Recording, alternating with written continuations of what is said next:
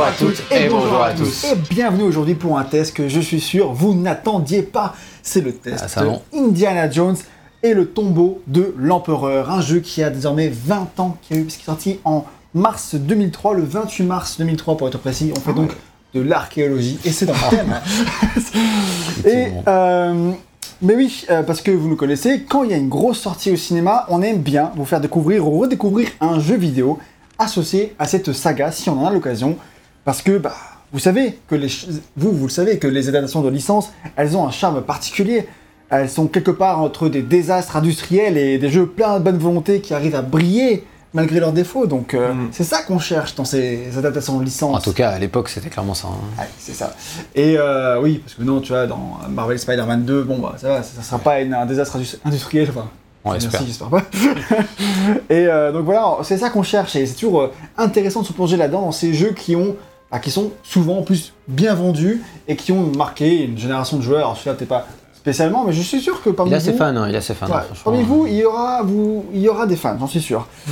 Et donc, aujourd'hui, on s'intéresse donc à ce jeu Indiana Jones, à l'occasion évidemment de la sortie du cinquième film de la saga. Indiana Jones est le cadran de la destinée, qu'on espère être meilleur que les crânes du cristal, bien sûr, qui est le quatrième film, euh, si vous le- si vous l'ignoriez. Donc ce jeu-là, à 4 et oui. Et donc ce jeu-là est sorti, je l'ai dit, le 28 mars 2003 dans rencontré sur PC et Xbox et quelques mois plus tard sur PlayStation 2. Nous on joue la version PC qui est actuellement disponible sur GOG. Euh, Sur Steam aussi. Hein. Oui, c'est vrai, mais là on joue la version GOG en. C'est ça. Et c'est développé par un studio qui est plutôt intéressant, qui s'appelle The Collective, dont on va vous raconter le background dans quelques instants. Mais avant tout cela, vous vous demandez peut-être, parmi tous les jeux Indiana Jones qui sont sortis, pourquoi est-ce qu'on teste celui-là Vraie question. Vraie question, pourquoi on n'a pas fait par exemple euh, The Fate of Atlantis, en français Les Mystères de l'Atlantide, le jeu de LucasArts, euh, qui est peut-être le jeu le plus culte de la série, euh, qui a vraiment une excellente réputation, qui est encore maintenant plus de 30 ans après sa sortie, euh, les gens sont en mode c'est le meilleur jeu Indiana Jones de tous les temps, etc. Pourquoi on n'a pas fait celui-ci? Et là, figurez-vous que j'ai grandement hésité et que quand j'ai vu le trailer euh, du tombeau de l'empereur, je me suis dit que ah, ça avait la tête d'une bonne adaptation et euh, que ça avait d'être un jeu qui était euh, un peu dans la veine de Uncharted ou les Tomb Raider à partir de Legend. Mhm. Et je me suis, en voyant ça, je me suis dit, purée, j'ai envie de jouer à un jeu comme ça, là tout de suite, c'est ce qui me fait envie. Et c'était pas un point and click, donc tout simplement, j'ai j'ai fonctionné à l'envie. Ça transpirait, ouais, Uncharted avant l'heure, les beaux environnements, l'aventure, et ça m'a spontanément donné envie d'y jouer. Donc euh, voilà, j'ai j'ai laissé parler ma spontanéité, et euh, VGM m'a rejoint dans cette aventure. Et il y a eu pas eu d'autres tout. euh, d'autres jeux Indiana Jones de toute Exactement, on va en façon. parler, t'inquiète pas, il y a une partie ok, mais voilà. Et voilà, donc du coup, euh, c'est aussi un jeu qui avait l'air plus court et euh, un peu moins prise de tête. Euh, on verra si c'est le cas. Euh, en tout cas, euh, même- je m'attendais à ce qu'il soit de toute façon moins bon que les mystères de l'Atlantide, parce qu'il est moins cute, etc. Et que c'est un genre de jeu comme ça moins bien vieilli que les point and click. Ah, J'avais jamais entendu parler de ce jeu, je pense. hein, Ouais, moi non plus. Rien du tout. hein. Exactement. Euh, mais voilà, euh, donc on l'a découvert. Et est-ce que c'était bien? Est-ce que c'était une bonne surprise ou un désastre industriel comme je l'ai euh, présagé? Euh, Eh ben, on va voir et on va répondre à toutes ces questions au cours de ce test. Mais avant tout cela, petite Voilà. question. Qu'est-ce que Indiana Jones? Bah attends, avant tout cela, il faut rappeler Ah oui, que nos tests sont disponibles sur les plateformes de podcast euh, habituelles. Donc si jamais vous avez envie euh, de, euh, de, bah, de les écouter plutôt que de les regarder, vous pouvez tout à fait le faire sur Spotify, Deezer, etc. Et si etc. vous êtes sur YouTube, il faut liker la vidéo et Et vous abonner. s'abonner. C'est oui, extrêmement important de s'abonner. Merci pour ce rappel des plus euh, Important. importants. Oui, c'est vrai. Mais donc cette question qui sort d'un chapeau, lol, euh, c'est euh, qu'est-ce que Indiana Jones? Euh, Eh ben, Indy, c'est évidemment un héros né avec le cinéma et avec son premier film qui s'appelait Les Aventuriers de l'Arche perdue, réalisé par Steven Spielberg et sorti en 1981. Ça nous rajeunit pas, c'était il y a plus Ah, de non. 50 ans. Ne rajeunit pas tout ça. On était pas nés, hein, euh, pas- bon, ça, ça ça a 40 ans, c'était il y a 40 ans. Oui, 40 ans, Ça m'a repris, on n'est pas encore en 2030. Soon, mais pas, Pas encore. encore. Euh, c'est un film produit et imaginé par George Lucas, donc le papa de Star Wars, et son but à l'époque c'était de rendre hommage au récit pulp de son enfance, les sériels qu'il y avait comme euh, euh, à la fois en roman, dans en comics et en euh, cinéma aussi, tu vois tout ça. Ouais. Et donc il voulait rendre hommage à tout ça qui avait, qui avait bercé son enfance en faisant une saga à peu près dans la même veine, parce que exactement la même démarche que Amy Henning quand elle a créé Uncharted pour Naughty Dog. Ouais. Et donc comme Star Wars d'ailleurs, c'est donc une des rares sagas qui perdure encore, alors qu'elle a aucune. euh, c'est pas, c'est pas adapté de quelque chose, quoi. C'est pas une adaptation de livre, Ouais, c'est pas une adaptation de série, etc. C'est une des rares sagas dont il y a encore des films qui sortent au cinéma aujourd'hui, euh, avec Star Wars du coup, euh, qui est entièrement imaginés pour le cinéma. Il y en a d'autres, hein, c'est pas les deux seuls, mais, euh, mais c'est rare, c'est assez rare pour le noter. hein. C'est que c'est quand même extrêmement culte comme saga, quoi. C'est clair. Et George Lucas, il aurait écrit plusieurs ébauches du scénario, mais euh, à l'époque, il voulait vraiment bosser dessus, mais il aurait privilégié Star Wars à une époque il fallait faire un choix. Et donc, il a mis de côté ce projet pour finalement le confier à son buddy, son meilleur pote euh, Steven Spielberg, qui avait, lui, de son côté, envie de faire un film d'aventure à la James Bond. Et George Lucas lui aurait dit, c'est ce qui se raconte, fais pas James Bond, fais Indiana Jones. Indiana Jones. Il y, a aussi, il y a aussi un autre truc qui se raconte, c'est que les deux, ils étaient persuadés que et Star Wars et Indiana Jones allaient bider. Et ils avaient fait un pari sur le qui, qui aura, sera le plus gros bid des deux. C'est ça, et euh, je crois que le, la, enfin, je me souviens plus des détails exactement, mais c'était genre euh, euh, si, enfin, en fonction de, C'était les, les enfin, genre rencontres si- du troisième type, côté Ah, Spielberg, oui, et Star ça. Wars côté euh, George Lucas. c'est ça. Et euh, George Lucas était persuadé que Rencontre du troisième type allait mieux marcher que Star Wars, et du coup, je crois, euh, c'était genre, euh, il donnait un, enfin, Partie des recettes. une partie des recettes, un certain pourcentage, etc. Bah du coup, euh, Spielberg touche encore de l'argent sur, Star Wars. sur Star Wars 4, du Et- coup. Franchement, bon Très deal, bon hein. C'est clair, c'est clair. Et donc, euh, vous n'êtes euh, évidemment pas sans le savoir, mais le personnage est incarné par Harrison Ford. Euh, Spielberg, lui, il avait immédiatement pensé à lui quand il a lu le script. Mais George Lucas, il était pas chaud du tout. Il voulait pas que ce soit Harrison Ford qui fasse Indiana Jones. Et pourquoi? Parce que, en fait, Indiana Jones, c'était déjà son Han Solo dans Star Wars. Donc il s'est dit, euh, il va peut-être pas déconner, il va peut-être pas prendre tous mes rôles. euh, Voilà. Donc il voulait pas avoir un acteur chez plein de ses projets. Euh, apparemment, ce qu'ils disaient à l'époque, il voulait pas que ce soit euh, son Robert De Niro, parce qu'à l'époque. Scorsese faisait tous ses films avec De Niro. Et déjà. Et donc il voulait pas se répéter le même schéma. Quoi. Hmm. Et donc, euh, mais donc du coup, ok, Spielberg a accepté que ce soit pas Harrison Ford. Donc ils ont euh, casté plein d'autres acteurs. Et ils ont arrêté leur choix sur Tom Selleck, l'acteur de Richard dans Friends. Oui, c'est la référence que j'ai choisie. Euh, parce Oui, il que beaucoup de gens qui- savent qui c'est. Non, ouais, Tom Selleck, c'est surtout. euh, Magnum. Ouais, Magnum, mais en France, c'est. Je pense qu'il y a beaucoup plus de gens qui connaissent pour Friends. Oui, oui, ça c'est euh, possible. ouais. Donc, il a vraiment été casté officiellement pour jouer Indiana Jones, Tom Selleck. Et au dernier moment, bah, le contrat qui le liait à la série Magnum en l'occurrence, eh ben, euh, l'empêchait de tourner finalement. Ah, dernier moment, et du coup, il a dû, Donc il a dû été abandonner le. sélectionné, mais, euh, mais du coup il pouvait pas. Ouais, ça, C'est exactement. tellement triste. Du coup, bah, quand ça a foiré avec Tom Selleck, là, Spielberg il a fait, ok, c'est un signe du destin, il faut que ce soit Harrison Ford. C'est enfin, euh, Ouais. Et George, George Lucas aurait alors abdiqué, et hop, c'est parti. Harrison Ford est donc le Indiana Jones que l'on connaît, et qui est à l'écran, parce que c'est lui qui est modélisé dans notre jeu, Tombeau d'empereur. Tout à fait. Et Ça, c'est ça, Ça c'est se voit quand même. hein. Donc, oui, ça se voit plutôt quand même. Ah bah si, ça se voit, je trouve. Oui, c'est un jeu qui a même. 20 ans, donc ça se voit relativement, mais, Ah bah, mais ça se voit plutôt, quoi. c'est Spielberg de l'é- enfin, c'est le l'acteur de l'époque, hein, je veux dire. sûr Oui, oui. Ah oui, c'est pas celui de Indy 5. hein. Voilà, quand même. Et donc après les aventuriers de l'Arche perdue en 81, il y a eu Indiana Jones et le Temple maudit en 84, il y a eu et la dernière croisade en 89, et bien plus tard Indiana Jones et le royaume du crâne de cristal en 2008. Puis enfin de nos jours, euh, Indiana Jones et le cadran de la destinée en 2023. Et donc Indiana Jones c'est une série que bah, personnellement j'aime bien, sans que ce soit un grand coup de cœur. J'aime bien les films, ils sont cool. C'est la partie des films dont j'aime beaucoup l'univers perso, mais que quand je les vois en fait je les aime bien, ils me convainquent, mais pas non plus à 300%, c'est ça, tu vois. ouais, moi pareil, c'est genre. euh, enfin, j'aime bien les regarder, tu vois, si jamais je tombe dessus, mais c'est pas genre, je suis pas en mode euh, archi fan à connaître tout le lore euh, par cœur. Ouais, c'est ça. je vais pas. Je, je les ai. Enfin, je crois que chaque film, j'ai dû le voir deux ou trois fois grand maximum, tu vois. Oui, pas tant que ça. Com- comparé à genre Star Wars où euh, j'ai vu euh, Star Wars épisode 2 un milliard de fois et épisode 1 aussi.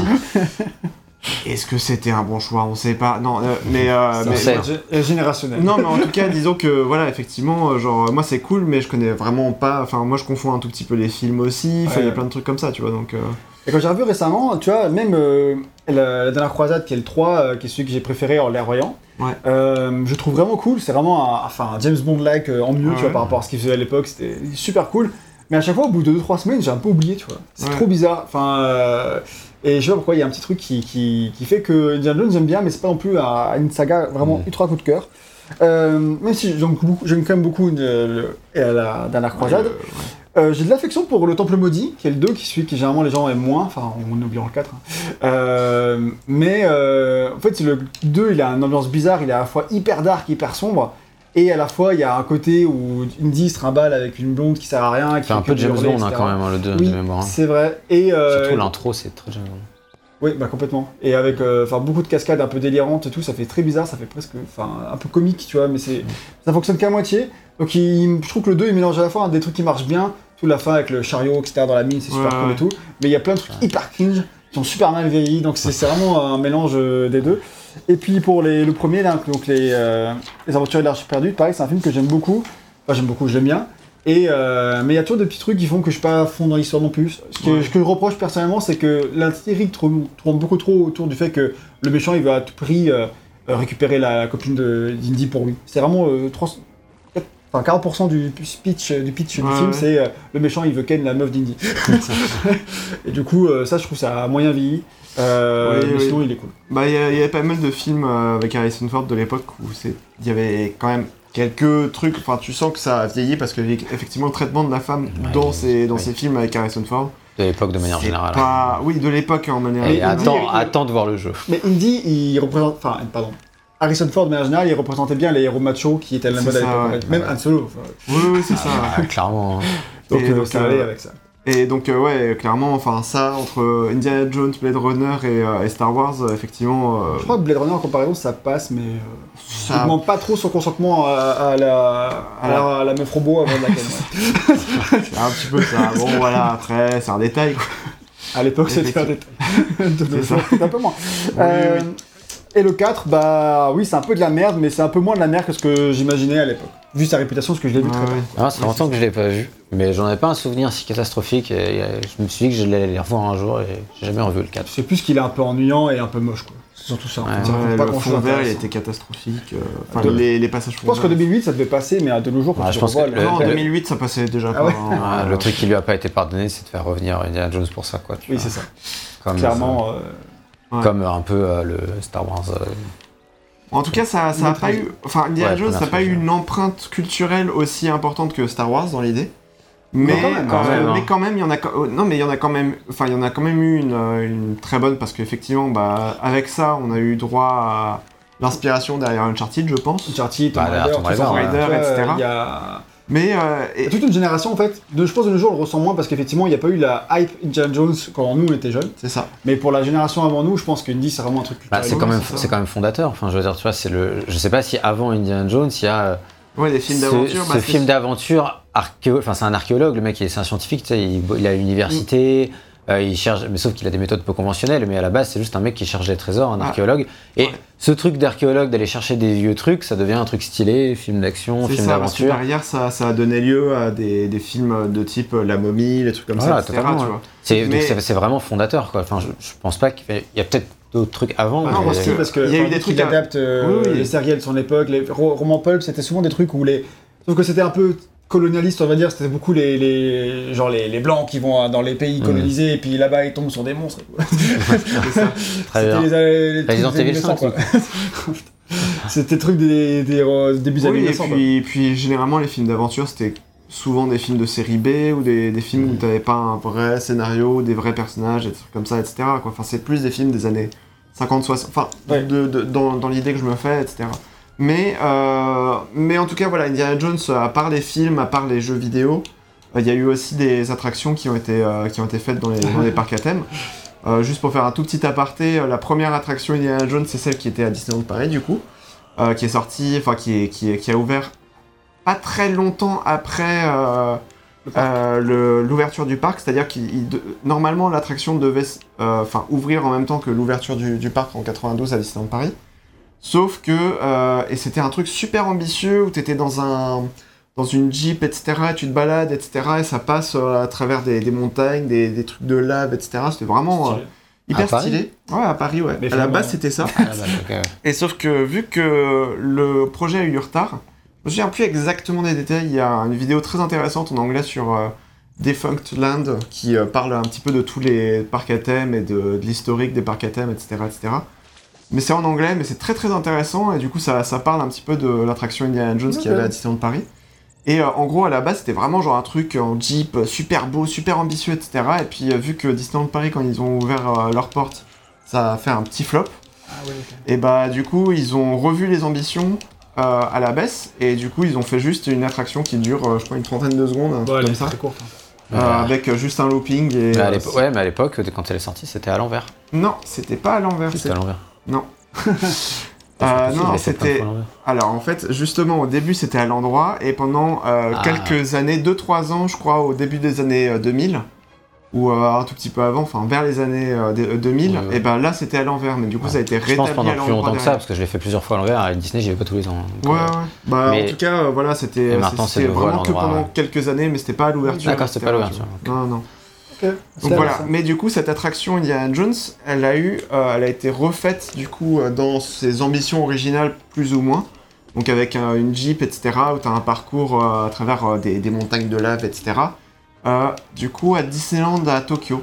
Ah, c'est marrant. Donc, donc si jamais ça vous allez à intéresse. Tokyo. non mais en tout cas t'as plein de vidéos qui parlent de ça, donc, donc voilà quoi. Ok, petit bah, merci pour aparté, ce petit mais, aparté. euh, Non, mais c'est toujours en gros, Ça montre aussi un peu le, voilà, c'est ça, la hype et tout. Et le... Parce que l'attraction adaptée de. Les attractions adaptées de films, t'avais euh, E.T. aussi, et t'avais euh, Star Wars avant. Mais euh, du coup, euh, ça, ça fait partie des trois grosses licences qui ont fini euh, adaptées en, en attraction euh, de parc à thème. Voilà, c'était le petit aparté. Disney ne possédait pas Lucas à l'époque. Non, mais il y avait un. Il y avait un il y avait un partenariat, c'est ça, ouais. Ok. Et est-ce que vous êtes hype du coup pour Indiana Jones 5 qui sort là Euh, euh, incessamment sous peu Moi, je suis curieux, mais bon, euh, déjà, j'ai vu Harrison Ford dans Star Wars et ça m'a pas hyper hypé parce que ça fait longtemps que j'ai pas vu Harrison Ford bien jouer dans des, dans des films. Donc, du coup, je Ouais, sais pas ce que. Euh, oui, c'est vrai, c'est vrai. Mais c'est le seul euh, cas où ça J'ai bien allait, mis dans quoi. N17, mais... enfin dans N17, oula, pas encore. dans Star Wars 7, mais ça fait longtemps que je l'ai pas vu, depuis 2015. Ça Ouais, fait j'ai bientôt vu. 10 ans, ouais, mes amis. Ah, c'est à peu près la dernière fois que je suis allé au ciné, moi, perso. Parce que le dernier film que j'étais voir, c'est No Time to Die, donc euh, perso, c'est No Time to Go to au cinéma. donc donc, euh, je suis pas hype du tout. Mais s'il est bien, je pense que je le mettrai, mais probablement chez moi. Quoi. J'avoue que moi, le, le 4 m'a un peu refroidi à l'époque, euh, et euh, du coup, bah, vu que j'ai pas d'affect Ouais. particulier pour la série. euh, Bah ça moi va. je suis Et toi, ouais. pas ultra hype, mais je suis... moi je suis plutôt enthousiaste quand même. euh, ce que j'ai vu dans les trailers et tout, il y a une bonne ambiance. Puis j'aime beaucoup euh, James Mangold, le réalisateur. C'est pas Ok. Spielberg qui le fait. Ok. Et donc le mec qui a fait notamment Logan euh, récemment. Ah oui, c'est vrai. Et euh, aussi Le Mans 66, enfin plein d'autres films euh, qui sont cool. Et du coup, bah ouais, je suis plutôt confiant, on va dire, pour l'égalité finale. Et puis il y a Phoebe Waterbridge qui est à l'écriture. Et puis généralement, elle, écrit, elle fait des très bons dialogues. Notamment écrit les dialogues de No Time to Die. Et, Ouais, c'est vrai, ouais. et donc ouais, enfin même si je pense que ce sera pas non plus un chef-d'œuvre absolu, m'entends à ce que ce soit un truc sympa, cool. Ouais. Et euh, c'est ça Ouais, réhabiliter la série. euh, Ce serait bien qu'il y ait. On termine sur la meilleure note, quoi. Ouais, ce Ouais. serait très bien. Voilà. Enfin, en tout cas, je le verrai sûrement un jour, c'est sûr. hein, Mais euh, au cinéma, je pour moi, j'irai au cinéma, mais bon, Oui, mais normal. hein. c'est clair. T'as ton Mais- abonnement. Quid, du coup, euh, des adaptations en jeux vidéo Parce qu'on pourrait croire qu'il y en a eu des tonnes et des tonnes, mais finalement, il n'y Bah en a ouais. pas eu tant que ça. Bah ouais. Un peu quand même. hein. Pour être précis, euh, il y a eu très très peu d'aventures inédites. De Indiana Jones, par contre, il y a eu pas mal d'adaptations des films. Donc, tout a commencé avec, dès le premier film, il y a eu une adaptation sur Atari 2600, qui est sortie genre en 1980, Ok. direct. Ça déconne pas. On y va. Euh, c'est un truc qui ressemble à rien de nos jours. Euh, on vous montre des images pour ceux qui sont sur YouTube, mais on dirait plus un test de Rorschach qu'un jeu. Mais euh, Ah ouais. c'est pas. Voilà, c'est un jeu Atari 2600. Bah, Atari. Atari 2600, c'était Voilà. pas très beau. Il y avait surtout E.T. aussi, euh, qui, Ouais. euh, Qui est- sa réputation le précède, quoi. Sa réputation, effectivement, le précède. Euh, ensuite, il y a eu une adaptation du Temple Maudit en 1985, qui était un jeu de plateforme qui a tout de suite beaucoup plus de gueule. On voit déjà la différence qu'il y a eu entre en, 4 ans. Et ce jeu-là, il, a, il, a été, il avait cartonné à l'époque en borne d'arcade. D'ailleurs, euh, bah, quand les développeurs de ce jeu-là, euh, on leur a demandé euh, quel était leur jeu à Indiana préféré, la majorité avait répondu Temple Maudit sur borne d'arcade. Parce ok. que, genre, je pense que c'était vraiment, ils étaient gamins quand ils y jouaient. Ouais, c'est vraiment le jeu de leur génération, tu vois. Et euh, je ne m'attendais pas du tout qu'ils répondent ça, tu vois. Vraiment, je suis très surpris de, voir, de lire ça, mais du coup, Ouais. ouais. Euh, Temple maudit sur arcade, apparemment, banger. bon, ah, ça ok, va. Très bien. Alors, ensuite, en 89 et en 90, il y a eu deux adaptations différentes de la, de la dernière croisade. La première des deux, celle qui nous intéresse le plus, c'est celle qui a été développée par, Luc, par LucasArts. Ok. Et qui est un jeu d'aventure dans la même veine que Monkey Island, mais avant Monkey Island. C'est vraiment le jeu qui a précédé Monkey Island en jeu d'aventure par Mm. LucasArts. Et euh, donc ça ressemble beaucoup. Un jour, peut-être un test de Monkey Island arrivera sur la chaîne. Teasing peut-être. Et vous l'avez peut-être vu dans un générique. Et le deuxième est un jeu d'action euh, plateforme euh, comme Temple Maudit, donc voilà, j'ai rien plus à dire dessus, sur lui. Arrive enfin, du coup, le plus culte de tous, donc Indiana Jones et le mystère de l'Atlantide, développé lui aussi par LucasArts, est sorti en 92, donc trois ans après euh, la dernière croisade, et qui est un donc aussi dans la même lignée, donc vraiment un, un jeu d'aventure euh, point and click euh, dans la même ligne que Monkey Island. Et c'est même un Monkey Island amélioré quand tu regardes les images, il est beau, il est, enfin franchement il, est, il a l'air un peu plus moderne que Monkey Island. Franchement, c'est tu vois que c'est l'étape d'après quoi. Et vraiment, il a l'air de. Enfin, tout le monde le dit qu'il est super drôle, super bien écrit, que c'est une bonne aventure, qu'il y a plein de lieux iconiques. Enfin, il a l'air vraiment super cool. C'est vraiment un jeu que j'ai envie de faire. Et c'est la première aventure inédite de Indiana Jones sur jeu vidéo, celui-ci. Celui-ci, le mystère de l'Atlantide. Et euh, George Lucas un en peu. 2D, ça, du coup. euh. Bah, c'est en technique quoi. Donc, ouais, c'est de la 2D, c'est des dessins. Ouais. Ouais, ouais, c'est ça. Et George Lucas, euh, à l'époque, était impliqué dans les créations de, de Lucas Arts. Et du coup. euh, Hmm. D'ailleurs, c'est un ancien scénariste de cinéma qui a écrit Le mystère de l'Atlantide, etc. Ok, cool. un pote d'enfance de LucasArts. De George Lucas. de George Lucas. Exactement, il s'appelle comme ça le mec. donc, euh, donc voilà, ils avaient, ils avaient écrit ça. Donc ça, c'est du coup le jeu là. Après, il y a eu plein d'adaptations de la série euh, Young Indiana Jones qui avait cartonné les années 90, c'est vrai. aux États-Unis surtout. Dont une que le genre de connaît a testé, donc ça en dit long. Et il y a eu après une adaptation des trois films euh, sur Super Nintendo qui apparemment est sympa aussi. Ensuite arrive en 99 le tout premier jeu en 3D de Indiana Jones et du coup la deuxième aventure inédite développée aussi par LucasArts Mhm. qui est Indiana Jones et la machine infernale. C'est à 3000% un Tomb Raider-like. Mais alors quand je dis Tomb Raider-like, je parle des Tomb Raider PS1, tu vois, enfin, bah sur, sur, sur Oui, PC, oui. mais donc les Tomb Raider de, entre euh, le premier et Harry Potter, enfin Harry Potter, waouh, je peux aller chercher celui-là. Tomb Raider euh, 5, euh, donc, euh, et les chroniques de Lara Croft, euh, sur les traces de. Lara Croft en français. Donc euh, C'est vraiment... a failli tester aussi euh Bah on l'a regardé mais il était bon. Ah oui, c'est ça. Mais vraiment c'est Tomb Raider quoi. Le gameplay ça joue pareil, c'est euh, c'est le même menu, même interface, euh, c'est Ah ouais. affolant à quel point c'est similaire. Et j'ai l'impression que Attends, personne n'a trop euh, attaqué le jeu là-dessus, mais Bon, vu le Bah, après, si c'est un bon jeu, À l'époque, ça va, quoi. C'est juste qu'il y avait moins internet. c'est une bonne euh, inspiration. C'est ça. Du coup, j'ai vraiment, enfin, quand tu vois les images, tu es genre, mais what the fuck, c'est- Tomb Raider avec Indiana Jones, quoi. Un- on dirait un, tu sais, un jeu de Tomb Raider. En même temps, la boucle, la avec- boucle est bouclée. Hein. Exactement. Bah oui, exactement. vu que euh, Tomb Raider plagie Indiana Jones, Bah, Indiana Jones de plagier hein. Tomb Raider au bout d'un moment. Euh, on va pas déconner. Et c'est un jeu qui est sorti sur PC, Game Boy Color, et il y a eu une version Nintendo 64. Exclusivement en Amérique du Nord, chez nous, on ne l'a pas eu. Il a fallu le faire sur PC uniquement. Et 4 ans plus tard, le jeu suivant, c'est le jeu qu'on teste aujourd'hui. Donc, le Tombeau de l'Empereur, qui est le jeu que l'on joue, et qui est le la troisième aventure inédite de Indie euh, sur, euh, en jeu vidéo. Mhm. Donc, tu vois, ça va vite finalement. Il n'y a pas eu Ouais. tant que ça. hein. On est déjà en va. 2003. Et euh, après, il y a eu tous les jeux Lego, il y en a eu deux. Et en 2009, il y a eu le dernier jeu Indiana Jones sorti à ce jour, qui est, est le sceptre des, Indiana Jones et le sceptre des rois. C'est un jeu de LucasArts à l'époque aussi. Et c'était à l'époque où LucasArts était en pleine restructuration. Ça devait être un jeu PS3 et 360 super ambitieux qui devait sortir en 2007 à la base. Mais il y a eu plein de problèmes de développement, essentiellement dû au management de LucasArts visiblement, où il, bah, il virait plein de gens, il fermait plein de studios, enfin c'était vraiment n'importe quoi. Un des rares jeux qu'ils ont sortis à cette époque-là, c'était euh, euh, Star Wars The Pouvoir de la Force 1. Hmm. Et après, Ah ils ont vraiment chié dans la colle, à... ils ont beaucoup de mal à sortir le 2, Ouais. et sorti, il était très mauvais. Euh, mais donc, du coup, c'était cette période-là. Ils ont Ils ont- fermé d'ailleurs LucasArts après un Ah ouais, ils ont fermé c'est ça, ouais, pas très longtemps après. ouais. Et exactement. Et du coup, ouais, donc ils faisaient ce jeu-là, qui était vraiment pensé pour être hyper ambitieux, mais euh, beaucoup de choses ont retardé le projet. Et les développeurs ils racontent qu'à bout d'un moment, bah, ils étaient toujours sur le jeu, mais en même temps, ils savaient pas trop si ça allait sortir ou pas. Et d'un coup, il y a Uncharted qui sort, ils y jouent, ils font Ah ouais, c'est ce qu'on essaie de faire. Ah, Ah ouais. Et dommage, nous, c'est moins bien. et euh, donc, mais bon, ce stade-là, il Ils ont continue. faire enfin, aussi Uncharted en plus. hein. Ouais. LucasArts, ils savent pas si. Enfin, les mecs qui bossent à LucasArts savent pas si. les têtes pensantes à LucasArts vont fermer le studio ou arrêter le développement. Euh, ils continuent, au bout d'un moment, euh, plus- tout le monde est viré, est viré, entre guillemets.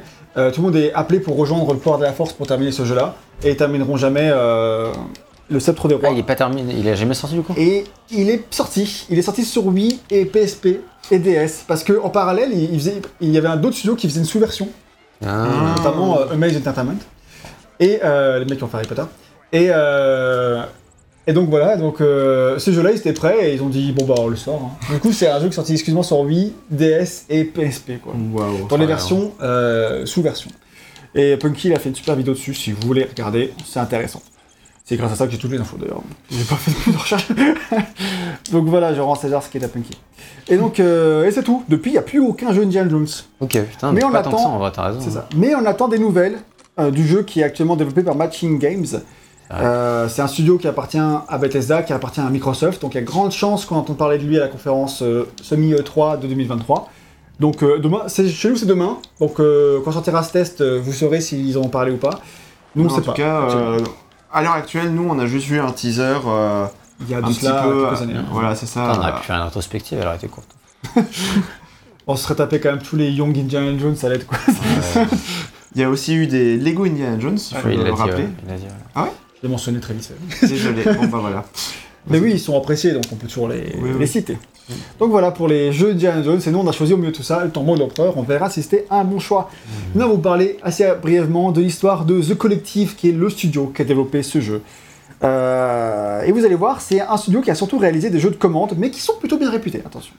C'est un studio qui a été fondé en 1997 par deux frères, Richard et Dou- Douglas Collective. euh, hair. Pas comme les cheveux. H-A-R-E, au cas où. Vu que j'ai un accent anglais à couper au Comme couteau. le lièvre, quoi. Euh, oui, comme le lièvre, c'est vrai. Putain, bien joué. Et euh, et il y avait avec eux un ami et collègue qui s'appelait Gary Priest. Et tous les trois, ils venaient de Virgin Interactive Entertainment. Ok. Euh, et là-bas, ils ont notamment travaillé sur un point and click plutôt réputé qui s'appelle Toonstruck, qui mettait en scène Christopher Lloyd qui débarque dans un univers cartoon. D'accord. Voilà. Personne n'a entendu parler de ce jeu, il a bidé. Bah, ceux qui ont joué, ils disent que c'est bien. voilà. Sachez-le. Euh, et donc, du coup, après, ils partent de Virgin Interactive et leur but, c'est de créer un studio où tout est dans le nom. C'est former un collectif de personnes talentueuses et motivées, motivées pour faire la différence dans l'industrie.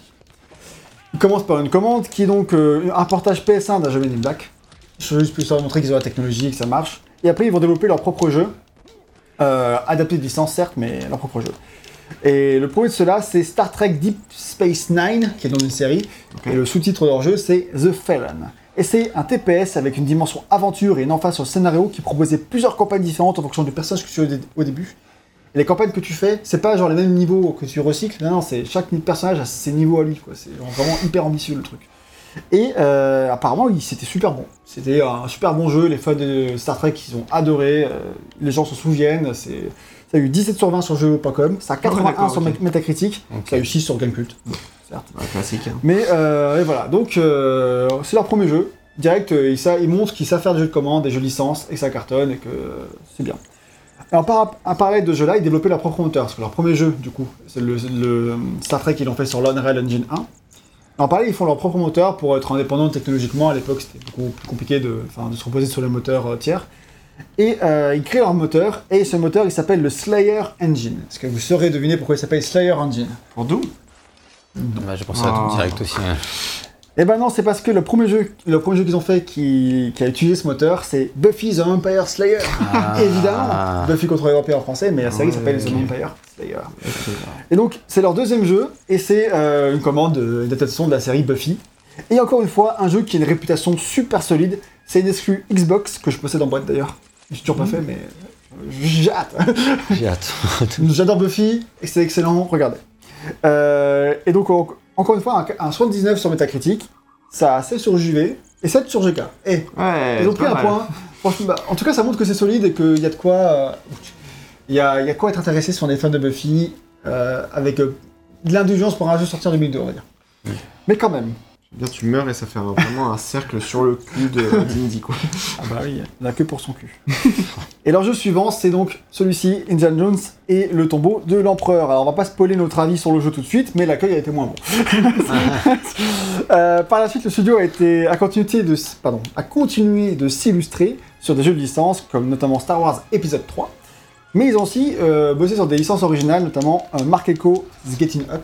C'est un jeu d'infiltration où tu devais taguer des trucs. Ah euh, putain, ce jeu sorti des enfers, incroyable. ouais, on ressuscite, on le ressuscite, c'est l'archéologie. Ah ouais, c'est clair.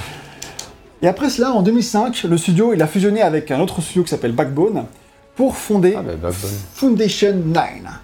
Et Foundation 9, c'est un peu une maison mère, hein, faut le voir comme ça. Maintenant, c'est une maison mère, ouais, je crois. Déjà à l'époque en fait. Ah ouais Euh, qui a regroupé déjà plusieurs studios que le précédent. Parce que du coup, euh, Backbone et ou Backbone pardon et euh, The Collective ont continué d'exister, ça n'a pas Hmm. disparu. Ça existait en en entités séparées sous Foundation 9, mais c'est eux qui se sont rassemblés pour faire ça. Donc ils ont créé ça et à partir de là, Foundation 9 ils ont racheté plein de trucs. Ils ont notamment acheté le groupe Amaze Entertainment dont j'ai parlé Ah. juste avant. euh, qui lui-même regroupe plusieurs studios. Hein. Amaze, ils avaient 4 ou 5 studios. C'est la un- rétrospective Harry Potter. Amaze Entertainment, du coup, voilà, c'est les développeurs des premiers jeux Harry Potter sur PC, GBC et GBA. Donc, nous, on les connaît bien parce qu'on a fait une rétrospective Harry Potter. Si vous l'ignoriez, on vous invite à la voir et acheter mon livre sur le sujet. Euh, ils ont aussi acheté Sumo Digital. Ah, C'est oui, pas rien non c'est plus. pour ça. Euh, donc, si vous connaissez pas Sumo Digital, ils ont fait les Sonic All-Star Racing, Little Big Planet 3, Snake Pass, euh, Sackboy Big Adventure. Et on sera amené à entendre parler d'eux à l'avenir pour d'autres bangers, on est sûr.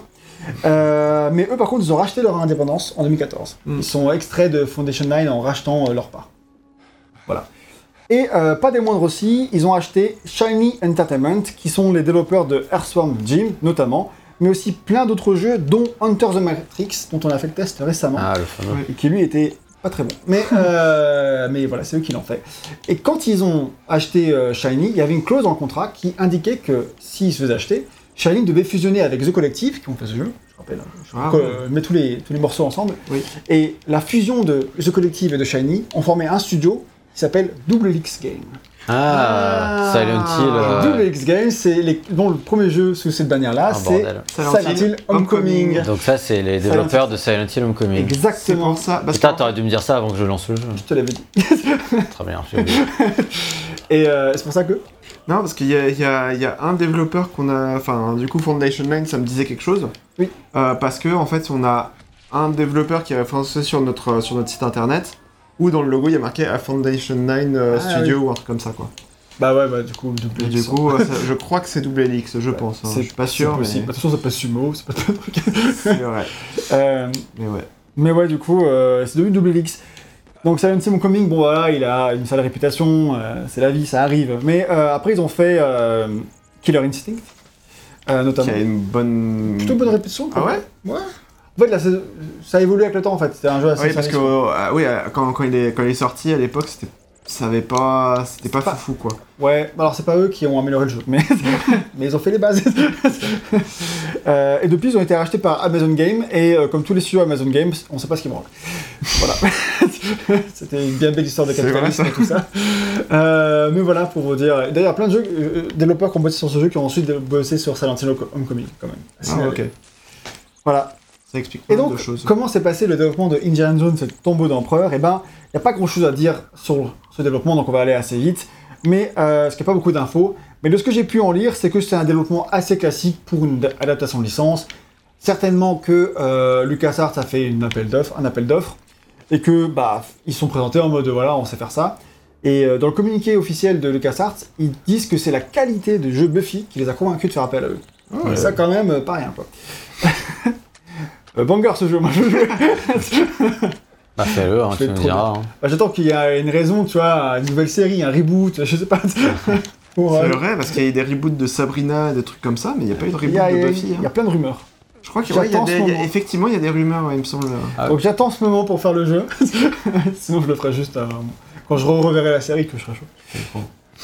Et donc euh, donc c'est ça qui les a convaincus parce que le moteur était cool, il y avait un bon système de combat, etc. Et on- apparemment il y a eu assez peu de supervision de la part de LucasArts.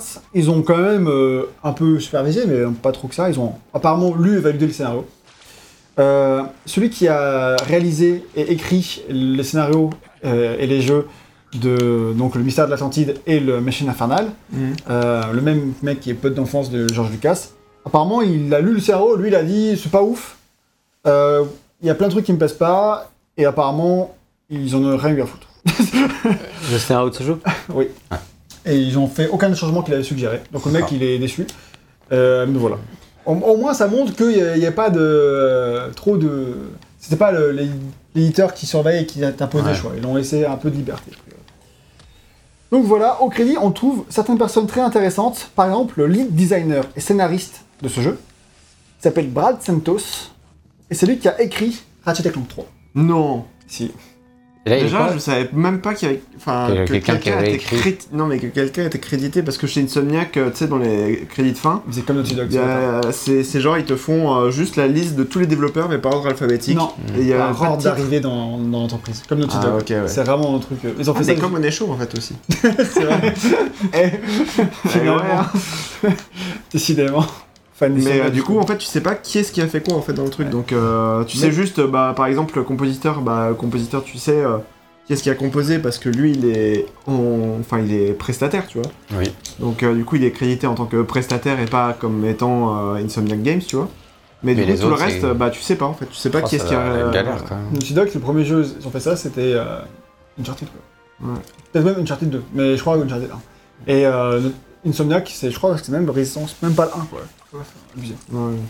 Bref, mais là en fait on sait que c'est lui parce que euh, il y a eu des interviews de lui, etc. Il en a parlé, et puis euh, sur son LinkedIn c'est. Ouais. Ouais, euh, je pense pas qu'il dise des bullshit. Ouais, c'est Euh, pas Tommy Tallarico quoi. Je pense que ça devrait aller, ouais. Et ensuite, le directeur artistique, c'est un mec qui s'appelle Brian Horton. C'est le directeur artistique de Tomb Raider 2013, le game director de Rise of the Tomb Raider, le creative director de Marvel Spider-Man Insomniac et de Ratchet Clank Rift Apart. Ah ouais, quand même, bossé. Quand même, beau CV. Et il est quoi sur ce jeu? Il est le directeur arti- artistique. Ok. Putain, du coup, il est passé de directeur artistique à créatif, quoi. Ouais, mais t'es du coup directeur artistique de Tomb Raider 2013, Ouais. c'est ce qu'on disait. Donc ouais, il a un beau CV. Et pareil, le lead programmeur, c'est un mec qui a bossé sur tous les Ratchet PS3. Enfin, ils sont tous allés chez Insomniac en fait, j'ai l'impression. Ah, Ah, c'était peut-être pas loin, du coup. Oui, c'était en Californie, donc il y a... Ouais, ça, explique moyen, ouais. Et voilà, euh, c'est tout pour le développement, je peux pas de plus à dire. Euh, apparemment, ça a été un succès, mais vu que j'ai pas les chiffres, je vais pas m'avancer Ouais. Et autre mesure. personne n'en a jamais entendu parler. Exactement. Donc là, on peut maintenant parler du scénario de ce jeu. Et Ah. parler du jeu en lui-même après cette longue introduction sur Indie, etc., sur plein de choses qui nous intéressent. On espère. Ouais. Donc, euh, maintenant, le jeu en lui-même. Quand est-ce que ça se passe? C'est quoi l'histoire de ce jeu? Eh bien, dans l'histoire de la saga, sachez que ce jeu, c'est le premier historique. C'est le premier dans la chronologie. Parce Ah, qu'il se passe juste avant les événements de Indiana Jones 2. Ok, What the fuck, c'est Et avant le 2, le 2, il se passe avant le 1 Ah oui, Et le c'est 2 vrai. se passe avant Ah, le j'avais- j'avais 1. oublié. J'avais oublié. Le 2, il se passe en 1935 et le 1, il se passe en 1936. Et ce jeu se passe aussi en 1935. Hmm. Indy, il a eu deux années compliquées quand même. C'était. Euh. Ah bah il a plein de plein d'aventures quoi. Et le 3, il se passe en 1938. Et franchement, c'est. Mhm. Après, tu pars à la retraite, quoi. Enfin, C'est ça. euh, c'est intense tout ça. Et donc, le synopsis, c'est. Le jeu débute en 1935, du coup, je l'ai dit, à Ceylan. C'est l'ancien nom du Sri Lanka.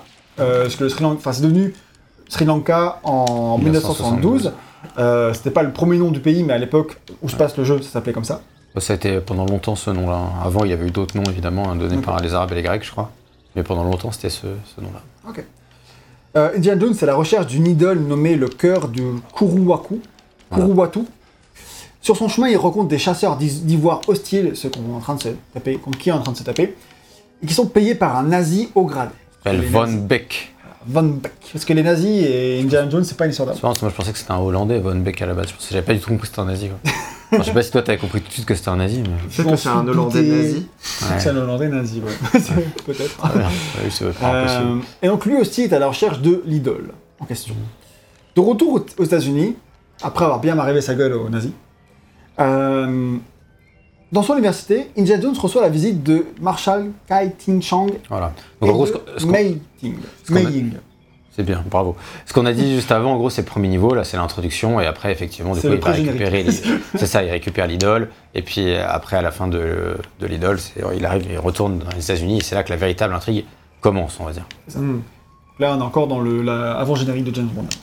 Et euh, donc, euh, c'est euh, un homme et une femme chinois qui arrivent euh, et qui prétendent, en tout cas, on ne sait pas ce qu'il en est exactement, mais en tout cas, ils se présentent en tant que envoyés par la République de Chine pour lui proposer ses services à Indiana Jones. En gros, on a besoin de vous, Indiana Jones, pour chercher une relique. On connaît votre réputation, etc. Il se, lui propose d'être le tout premier archéologue à visiter le mausolée de l'empereur Qin Huangdi. Putain, doué. Je sais pas. Moi, je trouve. Pas jusque-là, mais, mais j'essaye. il y a un effort euh, certain. Et petit point historique, ce mausolée, il existe pour de vrai. Et il a été construit pendant 38 ans, 38 ans de construction, au 3e siècle avant Jésus-Christ.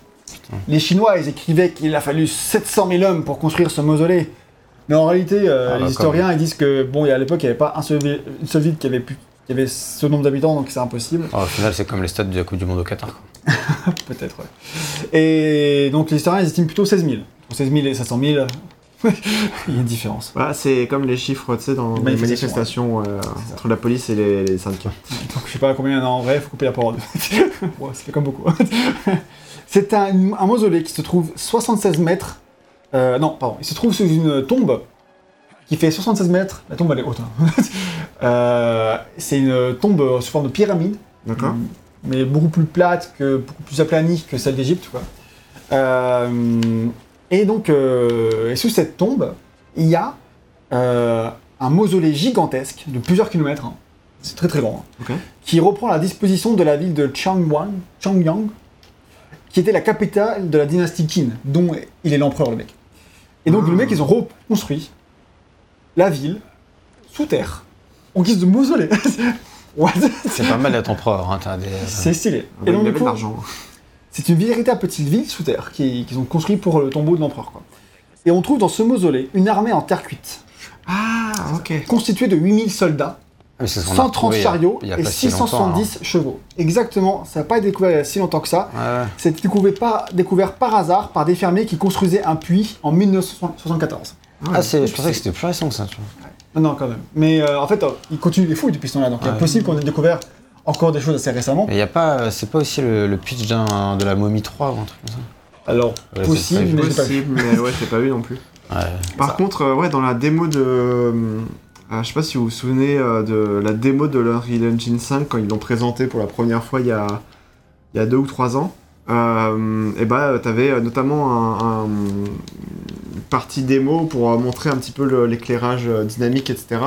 Où en gros, t'avais plein aussi de soldats euh, disposés en cercle comme ça, et du coup, ils, ils disaient Ah, regardez comment est-ce qu'on gère les textures de, de ces statues de soldats mais aussi euh, de euh, comment est-ce que la, la lumière euh, va euh, interagir avec euh, ces soldats, etc. Donc c'est- assez marrant de, Ouais, voir à quel point euh, Bah, ça a marqué ça ça. sert de, de, ça, fait 50 ans que ça a été C'est découvert.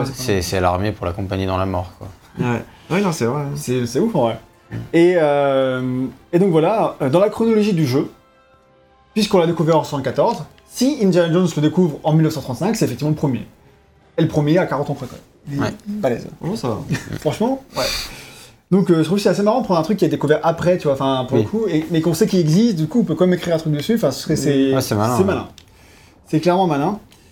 Et euh, sauf que voilà, pour dans l'histoire du jeu, c'est là où ça se complique dans l'histoire, on l'envoie pour chercher le cœur du dragon. Un objet mythique qui aurait le, le pouvoir de dominer l'esprit. Selon euh, Marshall Kai, euh, cet objet existe et est un trésor inestimable pour la Chine. Et donc, intéressé par les talents non académiques de l'archéologue, il lui demande de mettre la main dessus avant que les ennemis de la Chine ne s'en emparent. Voilà, parce que tu vois, c'est des bons compatriotes et du coup, ils veulent le cœur du dragon euh, pour la Chine. hein, euh, voilà. C'est ça. Et pas pour eux. Et donc, euh, comme l'entrée de la crypte n'a toujours pas été découverte, Indiana Jones n'était pas convaincu par la proposition, car selon lui, des fouilles prendraient un, un temps considérable. C'est ça, Et là, ça n'a jamais été découvert. Et vous, vous pensez, enfin, moi, je vais pas aller, j'ai pas que ça à foutre que d'aller. Oui, j'ai euh, pas creusé pendant 10 ans. ouais. ah, je vous propose d'admirer ce dialogue. euh. Yes. Et, euh, et c'est alors que Mei Ying prend l'idole trouvée sur Ceylan, donc celle qu'on récupère dans ce niveau actuellement, et elle la brise sur le bureau de l'arché de, de Indiana Jones. Et là-dedans se trouve un fragment du miroir des songes, un objet magique permettant de trouver la crypte de l'empereur. Oh, franchement, c'est une facilité euh, Oui. insane. C'est ça, tiens là où t'as été euh, juste, là été, où t'as été juste avant en fait cet Est-ce que ce serait pas par hasard, pour cette raison spécifiquement, qu'il serait venu le voir Peut-être. Ah, Peut-être. Mais voilà, en gros, du coup, l'idée, ça va être derrière, il va falloir qu'il récupère des fragments du miroir pour reconstituer le miroir et pour Et pouvoir. trouver euh, l'entrée la crypte du voilà, dragon. Et c'est fou, parce que cette histoire de dragon machin, je sais pas d'où la sorte, parce que c'est Ah, le même pitch que. Tomb Raider 2. Hein. Ah, c'est pas Tomb exactement. Raider 2, c'est l'attaque de Xian. Ah, c'est quand même mieux dans Tomb Raider 2. Ah, Tomb Raider 2, c'est l'histoire d'un dragon, d'un empereur qui se plante avec une dague et qui du coup se transforme en dragon et tout, tu vois. Mais bon, c'est vrai qu'il y a une sorte d'histoire de cœur de Ah, dragon. c'est assez. Bah, je pense que ça vient du folklore chinois, à mon avis. Oui, je sais pas quel- de quelle légende s'inspire, parce que du coup, c'est pas du tout lié à l'empereur euh, Kinshin là. Et, euh, mais euh, ouais, bah l'idée c'est euh, le contrôle, le- tu contrôles les esprits, mais t'as aussi les pouvoirs du dragon, du feu, des machins. Enfin, c'est Ouais. ça, aussi Mm. le délire quoi. Donc, ça m'a fait beaucoup penser. hein. À de Ah nombreuses ouais, reprises, j'ai- pensé à Tomb Raider 2. J'y ai pas du tout pensé. hein. Euh, bah, quand t'arrives à la fin, le niveau, je me suis vraiment dit. Oh, oui, oui, non, maintenant que tu le la dis, maintenant que tu le dis, C'est la évident. TR2 Ouais, les ciel, ouais. Bon, bah, après, c'est la Chine après. Enfin, ouais, Chine et Chine. hein. C'est vrai.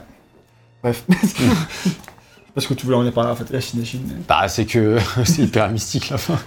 Ça ressemble pas à la vraie Chine, c'est pour ça. Oui. C'est genre la Chine mystique et la Chine euh, Ouais, réaliste, on va dire.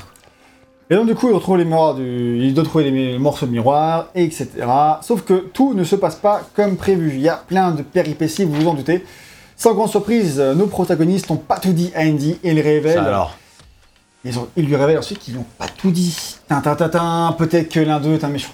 Mais Oh. non. Ou une méchante. Ah ouais, le mec il spoil quoi. Oh, je pense pas, peut-être. euh, Ah, Peut-être. peut-être qu'il y a euh, en tourloupe. Peut-être Ah. que. euh, ah, Peut-être que le gouvernement chinois. euh, voilà. Il est pas si chinois que ça. hein. La T'imagines Chine- le plot twist. La Chine est Chine, hein.